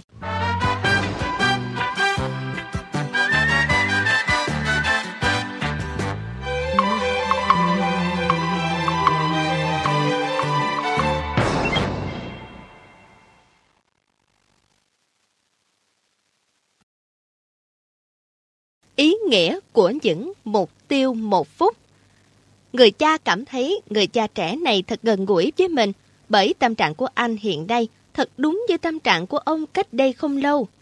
Ông đứng dậy đi lại gần một ô cửa sổ và kéo cánh cửa lại cho bớt nắng.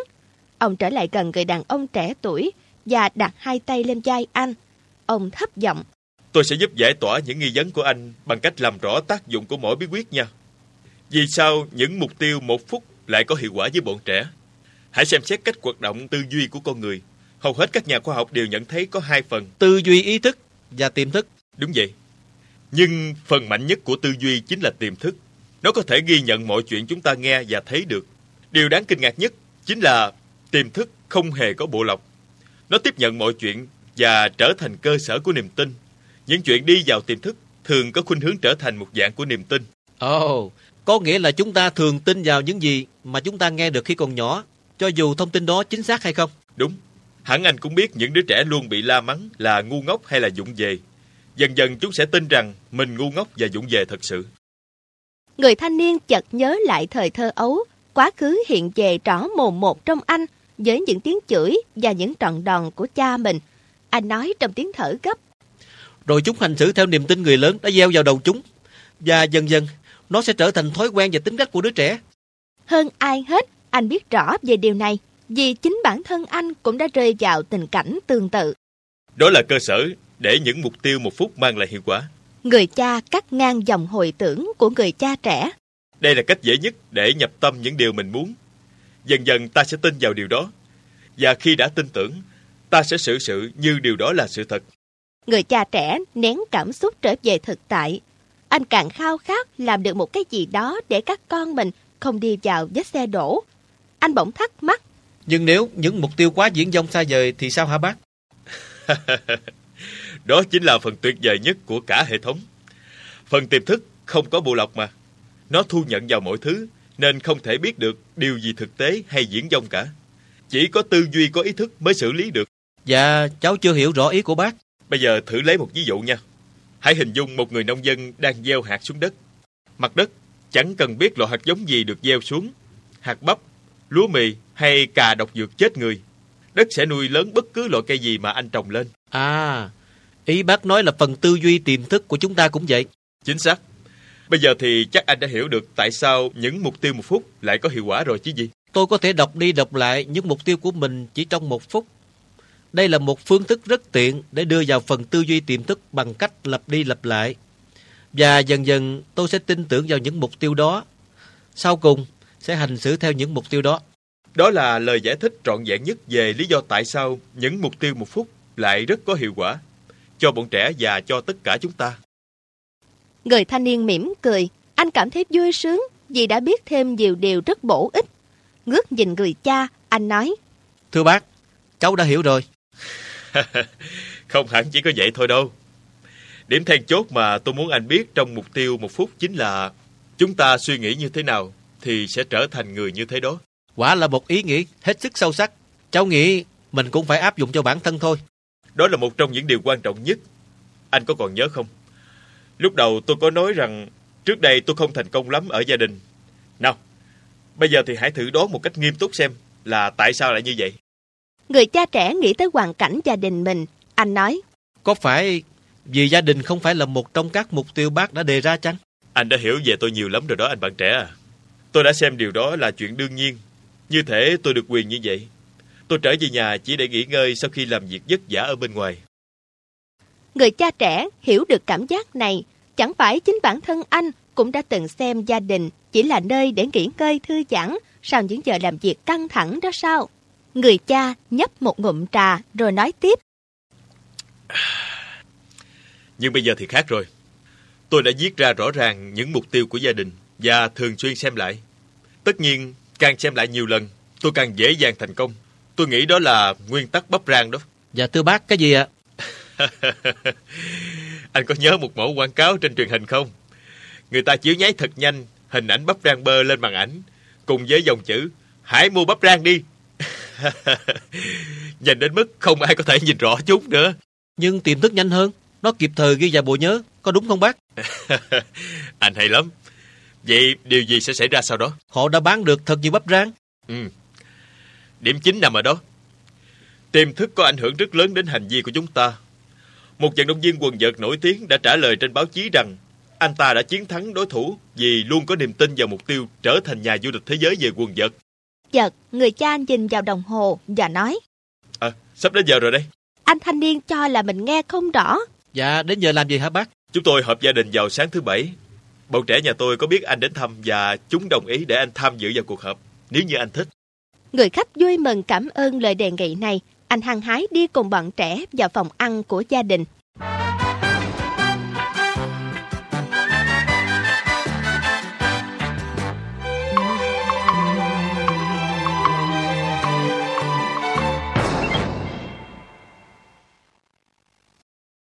Ý nghĩa của một phút khen ngợi. Người khách thật ngạc nhiên khi thấy bọn trẻ điều hành phần lớn buổi họp. Chúng xem xét lại mục tiêu của từng cá nhân và cả gia đình, sau đó đưa ra lời khen và lời khiển trách cho từng trường hợp cụ thể. Thỉnh thoảng chúng còn chọc ghẹo nhau, đùa giỡn, làm cho không khí thật là vui vẻ và thoải mái. Không ngạc nhiên gì nữa, cả năm đứa đang bắt đầu làm chủ lấy cuộc sống của chính bản thân mình. Cuối buổi họp, cô chị lớn phát biểu: Cả nhà ai cũng biết là mục tiêu của chúng ta đó là chăm sóc lẫn nhau chứ. Vừa rồi á, chị đọc được trên báo, có 150.000 trẻ con bị bắt cóc mỗi năm. Chị lo lắng lắm đó. Nghe nói là dấu vân tay có thể giúp nhận dạng đứa trẻ bị thất lạc. Vậy tại sao mình không thử làm như vậy đi? Chị nghĩ là nó sẽ rất có ích cho chúng ta, nhất là đối với bé Út. Nhưng mà bằng cách nào chứ chị? Một đứa thắc mắc. Như vậy nè, chúng ta chỉ cần một hộp mực và một tấm thẻ nhỏ. Mình có thể làm được mà mấy em. Mình sẽ giữ cái thẻ đó ở nhà. Cô chị lớn hào hứng hướng dẫn. Cô em gái Út đặt tay lên vai chị và nói: Chị ơi, chị hai cân bé Út thiệt luôn đó. Ý kiến rất là hay, em rất là tự hào về chị. Bọn trẻ hoan hô rào rào để tỏ ý khen ngợi. Sau khi buổi họp kết thúc, cả đám trẻ ùa ra cửa hàng văn phòng phẩm gần nhà để chuẩn bị thực hiện kế hoạch của mình. Người khách nhận xét: Thật đáng kinh ngạc. Cách đây vài tháng thôi, tôi cũng không tưởng tượng ra cho tới khi tôi chú ý nhiều hơn đến những lúc bọn trẻ làm được việc tốt. Anh không biết điều đó đã mang lại cho những đứa trẻ con của tôi sự thay đổi lớn lao như thế nào đâu. Một phút khen ngợi mang lại hiệu quả đến thế sao? Bởi vì lời khen rất là quan trọng. Lời khen giúp bọn trẻ biết trân trọng giá trị bản thân hơn. Thông thường cha mẹ chỉ nhìn thấy cái sai của con cái để khiển trách hay là trừng phạt, mà ít quan tâm đến khi con mình giỏi giang ngoan ngoãn.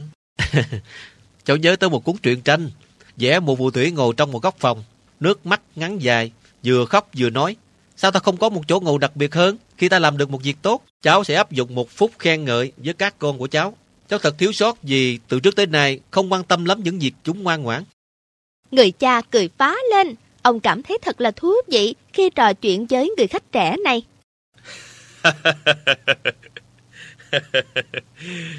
Tin tôi đi, khi anh thực hiện được điều này, con cái anh sẽ tiến bộ rõ rệt. Lời khen là bữa điểm tâm của những nhà vô địch đó. Tất nhiên lời khen hay nhất phải là lời khen mà những đứa trẻ dễ dàng hiểu được. Cách hay nhất để con trẻ tin chúng là người chiến thắng là giúp cho con mình thấy được bản thân chúng đang chiến thắng. Có một người cha dù chưa biết con của mình sẽ làm được gì, nhưng ông vẫn đặt ra mục tiêu để đứa con trai nhỏ của mình chiến thắng. Vì ông muốn cậu bé sẽ lớn dần lên để làm người chiến thắng thực sự. Tất nhiên cậu bé sẽ như vậy. Người cha trong câu chuyện đó dạy đứa con trai bé nhỏ của mình chơi bowling. Cũng giống như bao nhiêu người cha khác thôi, ông cũng có một cái máy xếp chai gỗ tự động, một lần 10 chai gỗ như ta thường thấy ở chỗ chơi bowling. Chỉ khác là ông cho dựng nhiều chai gỗ phụ ở cuối đường rãnh. Ở cuối đường rãnh sao? Đúng vậy. Dĩ nhiên anh cũng biết là khi anh đẩy banh không trúng vào chai gỗ thì trái banh bowling sẽ lăn vào đường rãnh hai bên. Anh bị ghi điểm zero, nghĩa là anh đã thất bại. Nhưng tại sao ông ấy phải làm như vậy hả bác? Anh cứ nghĩ xem đi. Một thằng bé chỉ mới 4 tuổi và nó chỉ vừa bắt đầu tập chơi bowling. Nó sẽ đẩy banh đi đâu? À, đúng rồi. Khả năng cậu bé ném banh vào đường rãnh rất cao. Chắc chắn là như vậy. Hầu hết những người cha như chúng ta đều không muốn con của mình nghĩ rằng chúng đang thất bại. Vì vậy, người cha này tìm cách để cậu con trai của mình luôn chiến thắng, cho dù có đẩy banh vào đường rãnh. Khi cậu bé đẩy banh vào đường rãnh, cậu vẫn là người chiến thắng vì những chai gỗ đã ngã. Hay quá, người cha thật là tâm lý. Khi đứa bé đó lớn lên, anh nghĩ nó sẽ trở thành người như thế nào? Ngoài chuyện nó luôn luôn là người chiến thắng. Một tay chơi bowling chuyên nghiệp sao? Anh đoán đúng lắm. Một tay chơi bowling chuyên nghiệp giàu có đó. Nhiều năm sau, khi chiến thắng được rất nhiều tiền thưởng hơn mỗi tay chơi bowling khác trong một cuộc thi, anh ta được hỏi về bí quyết thành công. Nelson Burton, tên nhà vô địch, đã kể về cha của mình đầy tự hào như vậy: Tôi không nhớ được là mình đã ném banh hụt bao giờ. Tôi có một người cha tuyệt vời. Cả hai người đàn ông chợt trầm ngâm. Cả hai đều ao ước phải chỉ là họ có được một người cha như vậy. Đồng thời họ mong muốn trở thành một người cha tuyệt vời trong mắt các con của mình. Người khách lên tiếng phá tan sự yên lặng. Câu chuyện này làm cháu nhớ đến một người cha khác. Ông đã giúp cậu con trai nhỏ của mình học chơi môn bóng rổ bằng cách là khuyến khích cậu ném quả banh tennis bé xíu vào vỏ chứa giấy vụn thật to. Nó không thể ném hụt.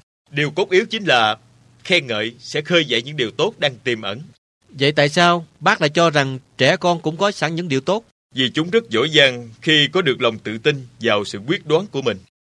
Người cha ngừng lại một chút. Ông đứng dậy lấy bình cà phê rót đầy 2 tách, rồi tiếp tục. Walt Disney thường nói về một kiểu trẻ con mà có lẽ tất cả chúng ta đều mong muốn được như vậy khi còn nhỏ. Hay ít ra thì cũng có một đứa trẻ ở trong nhà. Đó là đứa trẻ hết sức tự tin, phóng khoáng. Ông Disney thường hay kể cho bạn bè nghe câu chuyện về một cậu bé ao ước được đi diễu hành trong thị trấn với một đoàn xiếc. Khi đoàn xiếc vừa đến thị trấn, trưởng đoàn cần tuyển một người thổi kèn trombone. Cậu bé đăng ký liền.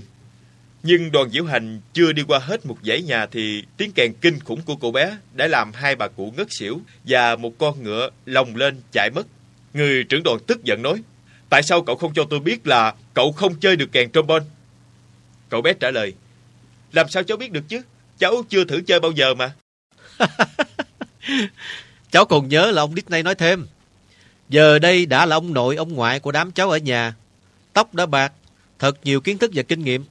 Nhưng tôi vẫn ước ao mình luôn giữ được tâm hồn trẻ trung để không bao giờ e ngại sự thất bại và đủ trẻ để biết nắm lấy cơ hội đi diễu hành. Người trẻ không sợ thất bại vì họ luôn tự tin và mạnh dạn đương đầu với thử thách. Tôi thật sự mong muốn con cái của mình cũng suy nghĩ như vậy. Tôi cũng ao ước, phải chi mình được như vậy khi còn nhỏ. Vậy là bác đặt mục tiêu cho con cái mình đạt đến. Nếu chúng không nhận ra mình đang chiến thắng, bác sẽ cho chúng biết. Khi bác nhìn thấy bằng cách áp dụng một phút khen ngợi. Anh có tài phân tích đó. Để tôi thêm vào một ý thiết thực nữa. Càng cho bọn trẻ nhiều lời khen không phải lời khiển trách, kết quả sẽ càng tốt đẹp. Cháu nhớ đến bài học từ một câu chuyện ngụ ngôn về gió và mặt trời đó bác. Bài học như thế nào? Người khách mỉm cười nhìn người cha. Anh cảm thấy kính phục người đàn ông này. Hơn nữa, vì lúc nào ông cũng say mê học hỏi, sẵn lòng tìm kiếm những gì có ích nhất cho những đứa con của mình. Không để cho người cha đợi lâu, anh bắt đầu kể. Một ngày kia, gió và mặt trời cãi nhau sẽ mai mạnh nhất trong vũ trụ. Gió khoe khoang rằng nó sẽ mạnh hơn. Nó có thể nhổ bật cây cối và phá hủy làng xóm trong những cơn lốc xoáy. Có thể lật úp tàu thuyền trên biển và dìm xuống tận lòng đại dương sâu thẳm. Nó mạnh hơn tất cả. Lúc đó mặt trời nói nhỏ nhẹ, có lẽ anh mạnh thật đó. Nhưng gió thì vẫn chưa chịu yên. Nó nói, dĩ nhiên, và tôi sẽ chứng minh cho anh thấy, anh với tôi thi xe mai thật sự mạnh hơn. Mặt trời đồng ý thi đấu. Gió nhìn quanh rồi la lên, này mặt trời, anh có thấy ông lão đang đứng ven đường dưới kia không? Nào, hãy xe mai mạnh hơn nhé. Tôi chỉ cần thổi nhẹ thôi cũng đủ làm bay tung cái áo choàng và nón của ông lão xuống đất. Xem này. Gió bắt đầu nổi lên. Khi gió thổi đến, cụ già liền giơ tay nắm chiếc nón trên đầu xuống và giữ chặt.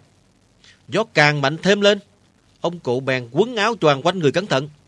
Gió thổi mịt mù. Ông cụ càng nắm chặt lấy nón và quần áo kỹ hơn. Gió thổi dữ dội trong khoảng 10 phút. Cuối cùng mệt quá, gió phải ngừng thổi. Khi đó mặt trời hiện ra khỏi những đám mây, xuất hiện trên bầu trời xanh. Ông lão cảm thấy ấm áp lên rất nhiều. Nhưng mặt trời càng lúc càng nóng. Chỉ trong vài 3 phút, ông lão nóng quá đổ mồ hôi. Và cuối cùng thì ông phải cởi áo choàng ra. Dạ đúng rồi. Không cần nhiều thời gian mà vẫn được kết quả tốt hơn nhiều. Tôi thích câu chuyện này lắm. Người cha một phút bày tỏ ông thích thú hàm ý của câu chuyện. Rõ ràng là trong mỗi trường hợp cụ thể cần phải có phương cách thích hợp. Cháu nghĩ bác sẽ thích mà. Nhân tiện nói về phương cách phù hợp, chúng ta có thể bàn tiếp về một phút khiển trách được không bác? Tất nhiên rồi. Thật ra câu chuyện ngụ ngôn của cậu nhắc tôi nhớ đến cái cách mà tôi từng áp dụng để thổi tung bọn trẻ lên. Tôi đã từng la mắng và trừng phạt chúng thật nặng với hy vọng là bọn trẻ sẽ không tái phạm nữa. Nhưng tôi đã thất bại. Vậy mà một phút khiển trách lại làm được chuyện đó rất nhẹ nhàng.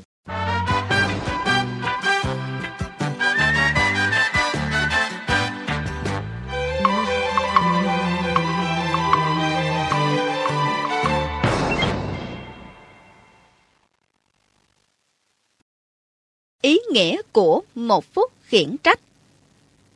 Người cha một phút từ tốn nói tiếp. Tuy cùng mang ý nghĩa phê bình những hành vi sai trái của bọn trẻ, nhưng giữa việc la mắng và một phút khiển trách thì khác nhau nhiều lắm. Như thế này, một phút khiển trách có hiệu quả bởi vì qua đó bọn trẻ nhận được đúng lúc hai điều chúng cần nhất, đó là kỷ luật và tình thương yêu. Còn răn đe hay là trừng phạt chỉ giải quyết những chuyện rắc rối ngay khi chúng vừa phát sinh. Nhưng về lâu dài thì chúng lại không ổn. Mà anh cũng biết đó, bọn trẻ luôn có những rắc rối. Người khách tỏ vẻ ngạc nhiên khi nghe những lập luận của người cha. Giọng anh trùng xuống. Cháu nghĩ mình khó có thể kìm nén cơn nóng giận được. Người cha mỉm cười. Ông hiểu người cha trẻ không tán thành lắm ý kiến của ông. Dựa người ra ghế, ông nhỏ nhẹ bảo. Để tôi kể anh nghe kinh nghiệm từ chính bản thân của tôi. Tôi đã từng gầm thét như là cơn gió vậy. Tôi đã hét lên khi bọn trẻ hư quấy, rồi sau đó lại phạt chúng. Tôi cố gắng làm cho chúng cảm thấy tội lỗi, xấu hổ với những việc sai trái chúng đã làm. Nhưng bác đã không đạt được kết quả như mong đợi. Đúng vậy. Chỉ là mọi chuyện xấu hơn mà thôi. Bọn trẻ càng trở nên lì lợm và cố bấu víu vào những sai lầm của chúng. Anh không thấy sao? Không có ai trong chúng ta thích bị chửi mắng hay là bị cho xấu hổ, tội lỗi cả. Một trong những lý do khiến một phút khiển trách không làm cho trẻ khó chịu là gì? Một phút khiển trách giúp con nhận biết hành vi sai trái, nhưng không làm tổn thương giá trị bản thân của trẻ. Chẳng lẽ không nên để bọn trẻ cảm thấy tội lỗi một chút sao? Có chứ, nhưng chỉ liên quan đến hành vi sai trái của chúng lúc đó mà thôi. Thật ra, tôi muốn chúng cảm thấy áy náy vì phải đối diện với tôi khi chúng vừa có chuyện gì đó sai trái. Ngay lúc đó, hai người nghe tiếng xe thắng lại. Bọn trẻ đi mua sắm ở cửa hàng văn phòng phẩm vừa trở về. Trong khi chờ đợi các anh chị chuẩn bị cho việc lấy vân tay, cô Út trón rén bước lại gần cha mình, thở thẻ xin phép. Ba ơi, con có thể chơi trượt patin ngoài sân không ba? Người cha một phút đáp. Được chứ, con gái cưng của ba. Nhưng ngoài trời hơi ẩm ướt, con nên nghĩ kỹ xem nên chơi như thế nào. Phải cẩn thận đó nghe. Hai người quay trở lại câu chuyện. Có phải bọn trẻ nên chịu trách nhiệm về hành vi của mình? Gần như là vậy. Không phải chỉ có bọn trẻ mà ngay cả bản thân chúng ta cũng vậy nữa. Thật khó có thể bắt chúng ta từ bỏ một ý định sắp thực hiện chỉ bằng những lời khuyên. Biện pháp kỷ luật hay nhất, vừa phải có tính giáo dục, vừa làm cho bọn trẻ cảm thấy khó chịu. Nhưng nếu chỉ có một trong hai thôi thì không mang lại hiệu quả đâu. Nếu cháu cố tình làm cho chuyện kỷ luật này thật khó chịu, ít ra cháu cũng đúng được một vế chứ. Ừ, anh sắp trở thành một người cha một phút rồi đó. Bác nói sao ạ? Anh bắt đầu biết cười một chút vào sai lầm của mình. Điều đó sẽ giúp giảm stress cho công việc dạy dỗ của những người làm cha mẹ như chúng ta. Mà theo tôi, hình như anh vẫn chưa thật rõ lắm về những hiệu quả mà một phút khiển trách mang lại, có đúng không? Anh thanh niên ngập ngừng gật đầu, người cha xua tay bảo. Không sao. Để tôi kể tiếp cho anh nghe cách tôi áp dụng phương pháp này trong cuộc sống gia đình như thế nào nha. Tôi khiển trách con với tất cả tình thương yêu, để con trở thành người tốt. Chủ yếu là nhờ vào sự yêu thương. Qua một phút khiển trách, bọn trẻ thấy rõ tôi rất yêu thương và quan tâm đến chúng. Khi tôi giới hạn lời phán xét vào đúng những gì đứa trẻ đã gây ra và cảm xúc của tôi về chuyện đó, và làm việc này chỉ mất khoảng một phút, đó là lúc tôi càng thêm thương yêu đứa con của mình. Tôi nói là tôi chỉ thất vọng về hành vi của nó mà thôi, chứ không phải bản thân nó. Như để người thanh niên có đủ thời gian suy nghĩ và ghi nhớ, người cha nói thật chậm rãi từng từ. Cũng chính nhờ tình thương yêu, tôi bình tĩnh trở lại và nhớ ra rằng mình muốn chăm lo cho gia đình. Tôi muốn luôn ở phía sau hỗ trợ các con của mình bằng mọi cách. Người khách lắng nghe chăm chú, anh dường như hiểu được những gì mà bọn trẻ nhà này cảm nhận. Người cha nhấn mạnh như ngầm muốn anh thanh niên hiểu được đây là phần quan trọng. Chính phần cuối của một phút khiển trách mới thực sự hiệu nghiệm. Khi tôi nhắc nhở bọn trẻ rằng chúng là những đứa trẻ tốt và những điều sai trái không hợp với chúng. Các con hiểu rằng tôi rất trân trọng và đánh giá cao bản chất của chúng. Lúc đầu chuyện này hơi có vẻ khó thực hiện, đặc biệt khi tôi giận dữ. Nhưng chính nhờ vào câu nói yêu thương bọn trẻ, ngay cả khi chúng phạm những lỗi lầm lớn, mà mối quan hệ gia đình tôi giờ đây đã khác hơn trước rất nhiều. Người cha ngừng nói vì có tiếng khóc khe khẽ ngoài sân. Ông chồm dậy và nhìn ra ngoài cửa sổ. Cô bé Út bị té ngã và đang từ từ ngồi dậy. Cô bé bị trầy xước nhẹ vài chỗ, không có gì nghiêm trọng. Ông ngồi xuống và chờ con tới gặp mình. Người khách cảm thấy ngạc nhiên. Chẳng phải là ông vừa bảo phải yêu thương con là gì, vậy mà dường như ông lại không quan tâm lắm tới chuyện vừa xảy ra. Cô bé con xuất hiện, vẫn còn thúc thích khóc. Người cha chẳng nói năng gì hết, ông để cho con khóc. Khi cô bé nín rồi, người cha mới hỏi. Sao, con không sao chứ? Người cha chẳng hề ôm cô bé vào lòng xoa dịu, ông chỉ bảo. Con có muốn chơi patin nữa không? Trên nền xi măng ẩm ướt mà không có đeo miếng bảo vệ cùi chỏ gì hết à. Người cha trẻ im lặng quan sát cuộc trao đổi của hai cha con. Anh lấy làm lạ trước hành động của người cha. Thường thì những người cha người mẹ khác và ngay chính bản thân anh nữa sẽ trội chạy lại đỡ con mình lên và rối rít thăm hỏi mới phải chứ. Con bé nói khẽ. Dạ không có. Chợt ba cô bé mỉm cười, đôi mắt ông long lanh nhìn đứa con cái nhỏ của mình. Con có chắc là mình không muốn ra ngoài đó để chơi không? Và biết đâu con lại thích trượt patin trên sàn xi măng nữa đó.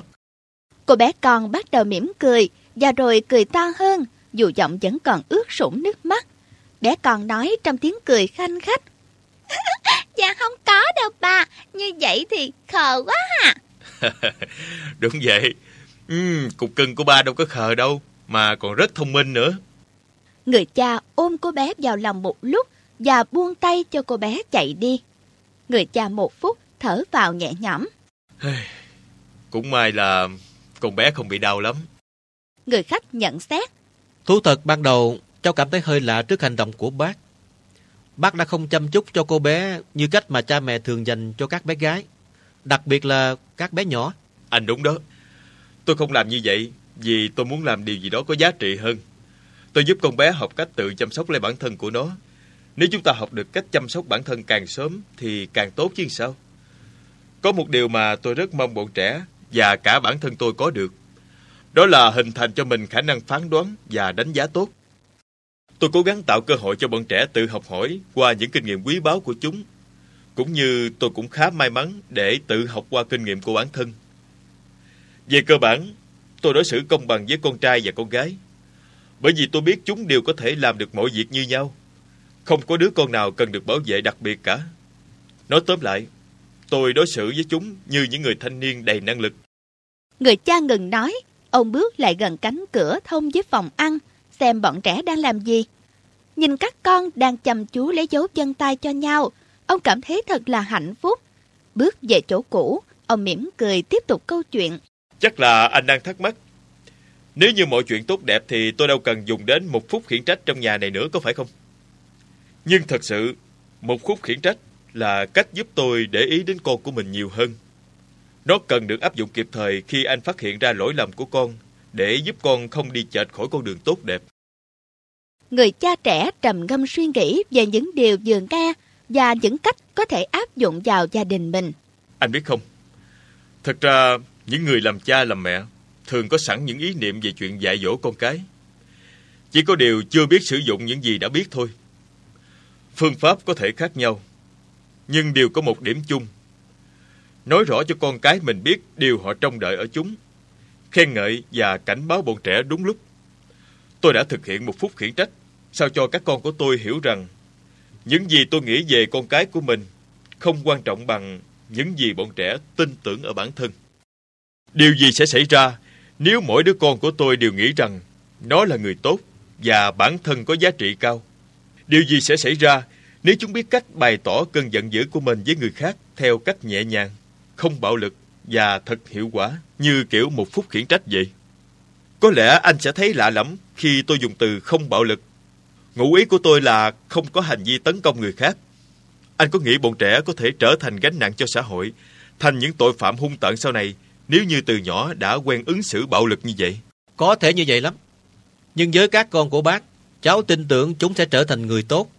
Cháu cảm thấy bọn trẻ nhà bác là những người có được sự bình an trong tâm hồn. Cảm ơn vì anh đã nghĩ như vậy. Anh có biết các bậc cha mẹ đối xử với con cái của mình như thế nào không? Giả sử như khi đứa trẻ phá nghịch trong siêu thị. Khi đứa trẻ quậy phá, đa phần các bậc cha mẹ là la hét, đánh đòn, bảo rằng chúng thật là hư hỏng, đôi khi còn dọa sẽ bỏ rơi đứa trẻ trong siêu thị nữa. Đúng vậy, đôi lúc chúng ta cũng mất kiên nhẫn với con cái. Nhưng anh có hình dung khi đó chúng ta ra sao trong mắt của bọn trẻ không? Chắc anh cũng hình dung được tâm trạng của mình như thế nào nếu có một gã khổng lồ cao gấp 4, gấp 5 lần đang chửi rủa, bắt nạt chúng ta. Nếu nhân viên siêu thị thấy chuyện này diễn ra giữa hai người lớn thì anh ta sẽ gọi cảnh sát đó. Nhưng anh cứ đoán thử xem, họ sẽ làm gì khi chuyện này xảy ra với một đứa trẻ không có khả năng tự vệ? Chẳng làm gì cả. Cháu cảm thấy thật xấu hổ. Vì trước đây cháu cũng tệ như vậy. Cháu đã la hét bọn trẻ và làm đủ mọi chuyện trấn áp chúng. Đó là điều bình thường. Tôi vẫn còn nhớ, trước khi tôi áp dụng một phút khiển trách như biện pháp kỷ luật duy nhất tại nhà, thằng con trai lớn của tôi rất là hay gây gổ, khiêu khích với tôi. Tôi cũng tìm mọi cách trừng phạt nó, và thằng bé cũng không vừa đâu. Nó phản công lại ngay sau đó. Điều này giải thích tại sao lại xảy ra quá nhiều vụ bạo hành, mà chiếm tỷ lệ cao nhất là ở lứa tuổi vị thành niên. Có lần cháu xem phỏng vấn trên truyền hình, viên cảnh sát giữ ngục đã nói, khi chúng ta giảm bớt được số trẻ em hung hăng, thích gây sự, xã hội sẽ giảm bớt được nhiều tội phạm. Người cha một phút không nói gì. Ông suy nghĩ về điều vừa nghe và tưởng tượng đến những điều khủng khiếp có thể xảy ra nếu như ông không tìm ra phương pháp đúng đắn để dạy con mình. Vậy biện pháp kỷ luật không bạo lực cần được nhân rộng, vì nó có thể làm cho cuộc sống và các mối quan hệ trở nên tốt đẹp hơn. Nếu áp dụng trong gia đình, chúng ta sẽ có được thái độ và hành vi ngoan ngoãn của bọn trẻ. Đặt ra mục tiêu 1 phút, áp dụng 1 phút khen ngợi và 1 phút khiển trách, đều nhằm mục đích làm cho đứa trẻ biết quý trọng và luôn tìm cách giữ gìn giá trị bản thân. Cháu bắt đầu tin rằng phương pháp dạy dỗ cháu học được ở bác sẽ làm thay đổi cuộc sống gia đình cháu. Chắc chắn là như vậy mà. Anh chỉ cần thực hiện những gì mà anh tin là sẽ mang lại hiệu quả. Việc thay đổi hành vi của anh cũng là một cách thức lớn đó. Từ bỏ thói quen cũ, nhưng thói quen mới sẽ có lợi cho anh hơn. Và hãy nhớ rằng, 3 phương pháp này chỉ là một phần nhỏ của hành trang nuôi dạy con cái mà thôi. Để là một người cha tốt, cần dành nhiều thời gian cho con cái của mình, chứ chỉ vài phút là không đủ đâu. Ngoài ra, có một nguyên tắc rất đơn giản, nhưng tôi luôn sử dụng. Nguyên tắc đó như thế nào hả bác? Đó là tôi luôn cố gắng đối xử tốt với con cái theo cách mà tôi mong được đối xử như vậy. Dạ đúng rồi, đó thật sự là nguyên tắc vàng. Hãy đối xử với người khác theo cách mà bạn muốn họ đối xử với bạn. Tất cả chúng ta đều có lúc phạm sai lầm, nên chúng ta rất cần có những người thật sự thương yêu mình, nói cho chúng ta biết mình sai ở đâu. Người khách giật ngừng nói, chăm chú lắng nghe tiếng động cơ máy bay đồ chơi gần đó. Cậu con trai nhỏ của chủ nhà bước vào. Ba ơi, cho phép con ngắt lời ba một chút có được không? Dạ thưa ba, máy bay của con hình như nó trở trứng nữa rồi đó ba. Người cha mỉm cười đồng ý. Ông sửa chiếc máy bay thật nhanh, và cậu bé lại có thể vui thú với món đồ chơi của mình. Cậu cảm ơn cha và đi ra ngoài. Người cha quay sang người khách và bảo, anh có biết không, anh và tôi cũng giống như là chiếc máy bay mô hình của thằng bé vậy. Giống sao? Chúng ta phải là mô hình, nói đúng hơn là tấm gương cho bọn trẻ noi theo. Bọn trẻ quan sát chúng ta nhiều hơn là lắng nghe chúng ta. Chúng cảm nhận được cơn giận hay là sự buồn bực của cha mẹ khi ta khiển trách chúng. Bày tỏ cảm xúc là chuyện rất tự nhiên, cho dù khi chúng ta đã là đàn ông đi nữa. Thật là tuyệt vời. Cháu cảm thấy hối tiếc vì ban đầu đã không tin tưởng lắm vào những hiệu quả mà 1 phút khiển trách mang lại. Bọn trẻ học hỏi được nhiều điều hơn sau khi đã rút kinh nghiệm về hành vi sai trái của chúng. Chúng có thể học hỏi cả về bản thân mình nữa. Anh cũng đang học hỏi đó thôi. Tôi rất mừng vì anh đã cho bản thân mình một cơ hội để hoàn thiện vai trò làm cha. Nhưng để bắt đầu quả là không đơn giản bác ha. Thật khó xoa đầu bọn trẻ rồi bảo rằng ba thương con. Tất nhiên anh biết không, khi áp dụng những phương pháp dạy dỗ 1 phút, tôi cũng rất e ngại và lúng túng. Mà anh cũng biết đó, nó không giống phong cách của những người kinh doanh thành đạt chút nào cả. Người cha 1 phút còn nói thêm rằng mọi chuyện đã xảy ra quá đột ngột. Ông bỗng trở thành người lớn duy nhất trong căn nhà này. 2 trong 5 đứa con của ông đang ở tuổi vị thành niên, một cậu con trai và một cô con gái. Chúng không thoải mái khi ở bên cạnh ông, và chúng cũng không hiểu rõ bản thân mình nữa. Khi đó ông thật sự không biết phải làm gì nữa. Người khách nghe thế vội hỏi dồn, rồi bác làm như thế nào nữa? Nếu như anh ở trong trường hợp đó, anh sẽ làm gì? Có lẽ cháu buông xuôi, không làm gì cả, hoặc tiếp tục biện pháp cũ, như tình trạng ở gia đình cháu hiện nay, hoặc tìm một cái gì đó mới hơn. Vợ và con anh sẽ nghĩ như thế nào nếu như áp dụng 2 phương pháp đầu tiên? Chắc sẽ gay go đó bác. Vậy anh sẽ lựa chọn điều gì? Người cha không ngừng lại mà tiếp tục tra vấn. Người cha trẻ suy nghĩ khá lâu. Chắc là phải thử biện pháp mới thôi. Người cha chồm người ra phía trước và hỏi bằng một giọng rất to và rõ. Anh nói gì? Tôi nghe không rõ. Anh muốn làm gì? Cháu cần can đảm và tự tin hơn, phải không bác? Này, hãy rũ bỏ áp lực đang đè nặng tâm trí anh đi. Đừng cố làm mọi chuyện thật hoàn hảo. Đừng ngại phạm sai lầm. Anh sẽ vượt qua được mà. Điều quan trọng là Hãy bắt đầu thực hiện ngay những gì mà anh vừa biết được. Người cha trẻ đứng dậy, siết chặt tay người cha một phút. Anh cảm ơn ông và hứa là sẽ thông báo cho ông biết tình hình diễn tiến thế nào, rồi ra về. Trong đôi mắt hai người cha đều ánh lên niềm vui. Họ tin rằng hạnh phúc sẽ luôn mỉm cười với họ. Trở thành người cha một phút. Khi người cha trẻ về tới nhà thì trời vừa tối. Vợ anh lo lắng hỏi: "Trời ơi, sao anh về trễ quá vậy? Anh có tìm ra được điều gì giúp cải thiện tình trạng gia đình mình không anh?" Người cha trẻ mỉm cười: "Em không thể tin được chuyện này đâu. Lúc đầu anh cũng vậy. Người cha một phút đã hệ thống hóa kinh nghiệm của ông thành 3 phương pháp rất đơn giản để cha mẹ dễ dàng tâm sự với con cái. Những phương pháp đó quả thật là mang lại kết quả hết sức là kỳ diệu." Người phụ nữ trẻ tươi cười. "Em chỉ tin khi chính em nhìn thấy thôi.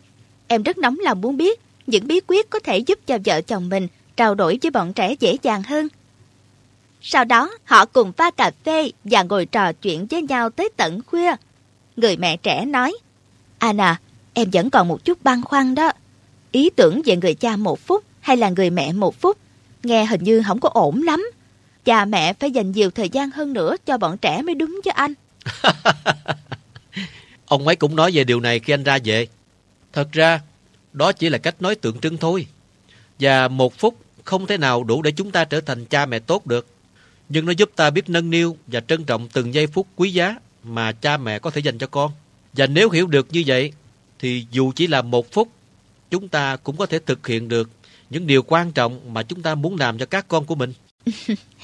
"Như vậy thì phương pháp này không chỉ tốt cho bọn trẻ mà còn cho cả chúng ta nữa anh ha." Người cha trẻ gật đầu. Anh và vợ cùng dành nhau đầy quyết tâm. Ngày tiếp theo, người cha trẻ bắt đầu thực hành những gì đã học hỏi được. Lúc đầu thật là không dễ. Anh thấy ngượng ngùng làm sao. Bọn trẻ không phải lúc nào cũng hiểu đúng. Nhưng rồi với sự tham gia và ủng hộ của vợ, chuyện đương nhiên đã xảy ra. Anh đã trở thành người cha một phút. Không phải vì những gì anh biết, mà bởi vì những điều anh thực hiện được. Anh đã xây dựng những mục tiêu một phút cho bản thân, gia đình và mỗi đứa con. Anh đã thường xuyên dành cho con một phút khen ngợi. Anh áp dụng một phút khiển trách đúng lúc và đúng mực. Giờ đây anh rất gần gũi với các con. Anh ôm bọn trẻ vào lòng, nói ra những sự thật giản đơn, bày tỏ cảm xúc rõ ràng và cười vào sai lầm của chính mình. Điều quan trọng nhất là anh đã khuyến khích bọn trẻ làm điều tương tự. Anh còn vẽ hẳn một sơ đồ trò chơi để tóm tắt những phương pháp dạy dỗ một phút và treo nó trang trọng giữa phòng khách. Anh muốn nó sẽ luôn nhắc nhở anh và bọn trẻ rằng tuy cuộc sống là một hành trình vô giá cần được trân trọng, nó còn là một trò chơi để cho mọi người cùng tham gia một cách thích thú.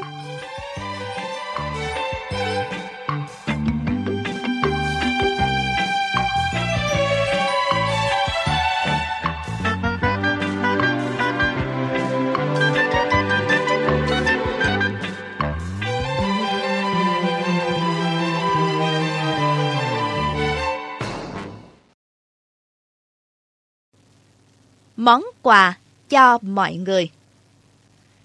Nhiều năm sau, người cha trẻ ngày ấy bây giờ đã có một gia đình hạnh phúc đúng nghĩa. Ông rất vui vì đã ghi lại những điều đã học được từ người cha một phút đầu tiên. Ông giữ những gì ghi chép được trong một quyển sổ và gửi bản copy cho những ai cần. Ông cảm thấy hài lòng và hạnh phúc vì những người cha khác cũng áp dụng phương pháp một phút. Những ai có được bản copy này đều có thể đọc đi đọc lại cho tới khi hiểu rõ và có thể tự áp dụng một cách thuần thục. Người cha biết rõ lợi ích của việc lặp đi lặp lại khi học hỏi một điều gì đó mới mẻ. Không lâu sau đó, nhiều người hàng xóm của ông cũng đã trở thành những người cha người mẹ một phút. Một vài gia đình còn để cho những đứa con lớn của mình đọc qua về phương pháp này, và rồi cứ thế mà mọi người đều học được bí quyết dạy dỗ con cái. Khu vực ông sống dần trở thành một nơi thật là tốt đẹp. Một buổi chiều ngồi trong phòng riêng, người cha một phút nghĩ về những gì mình đã trải qua và ông thấy mình thật may mắn. Ông đã tự mang đến cho mình một món quà thật ý nghĩa, tạo ra thật nhiều kết quả tốt đẹp chỉ trong một thời gian ngắn. Ông đã có thời gian để suy nghĩ, để mang lại cho gia đình mình những gì mà họ cần. Cuộc sống của ông cũng thật là thoải mái. Ông có thời gian rảnh rỗi để luyện tập thể dục và sống mạnh khỏe, chứ không phải trải qua những căng thẳng về tình cảm và thể chất như trước kia nữa. Cả hai đứa con của ông đều học được cách quý trọng bản thân và luôn cư xử ngoan ngoãn. Họ không gặp phải những khó khăn như những gia đình khác, mà còn có những niềm vui quý giá. Họ có được sự đầm ấm của một gia đình hạnh phúc. Không chỉ riêng ông, mà rất nhiều người áp dụng phương pháp dạy con một phút đều được hưởng cảm giác này. Người cha một phút rời khỏi chiếc ghế quen thuộc của mình, bước ra vườn nhà. Khu vườn xanh ngắt và trong trẻo gợi cho ông cảm giác thư thái. Tiếng cười đùa của hai đứa con đuổi nhau quanh gốc cây khiến cho lòng ông dâng lên một niềm hạnh phúc. Ông khẽ khép hờ đôi mắt để tận hưởng cảm giác này. Ông tự hào vì mình đã cùng các thành viên trong gia đình xây dựng nên một gia đình tuyệt vời. Ông đã quan tâm chăm chút cho mái ấm của mình và đã có được một kết quả xứng đáng. Mọi người trong gia đình ông đều năng động, vui vẻ và yêu thương nhau. Những người quen biết đều quý mến cả nhà ông. Ở vai trò của mình, ông nhận thấy mình thật là thành công. Và điều quan trọng nhất là ông thấy được giá trị của bản thân mình. Thình lình ông nghe tiếng vợ gọi. Mình ơi, có một phụ nữ trẻ đang đợi ở bên ngoài á. Cô muốn vô gặp chúng ta để trao đổi về cách nuôi dạy con cái đó mình. Người đàn ông thoáng nghĩ thầm. Lại có một gia đình đang gặp rắc rối với lũ trẻ đây. Hy vọng là mình sẽ giúp cô ấy tìm ra được cách hay nhất cho hoàn cảnh gia đình của cô. Ông mỉm cười hài lòng khi thấy ngày càng có nhiều bậc cha mẹ quan tâm tới con cái. Tuy là mỗi người đều thể hiện một cách khác nhau, nhưng họ đều có chung một điểm là rất nhiệt tình học hỏi những phương pháp tốt nhất để giáo dục bọn trẻ, cũng giống như bản thân ông trước đây. Cho nên ông luôn sẵn lòng đón những vị khách mới. Ông nói vọng ra. Xin mời cô vào. Vợ ông đi vào cùng với một phụ nữ trẻ trông rất thông minh nhanh nhẹn. Chúng tôi rất vui được chia sẻ bí quyết nuôi dạy con cái với cô. Tôi chỉ có một yêu cầu đối với cô. Dạ, bác muốn yêu cầu gì hả bác? Đơn giản thôi. Cô hãy chia sẻ điều này với nhiều người khác.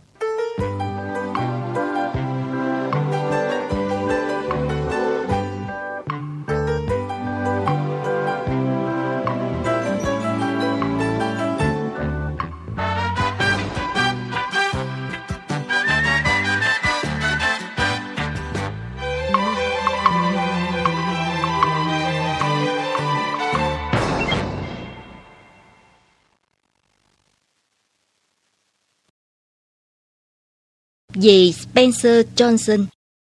Tiến sĩ Spencer Johnson là một trong những tác giả nổi tiếng nhất với các tác phẩm khám phá cuộc sống và cách sống được hàng triệu độc giả trên toàn thế giới yêu thích, mến mộ.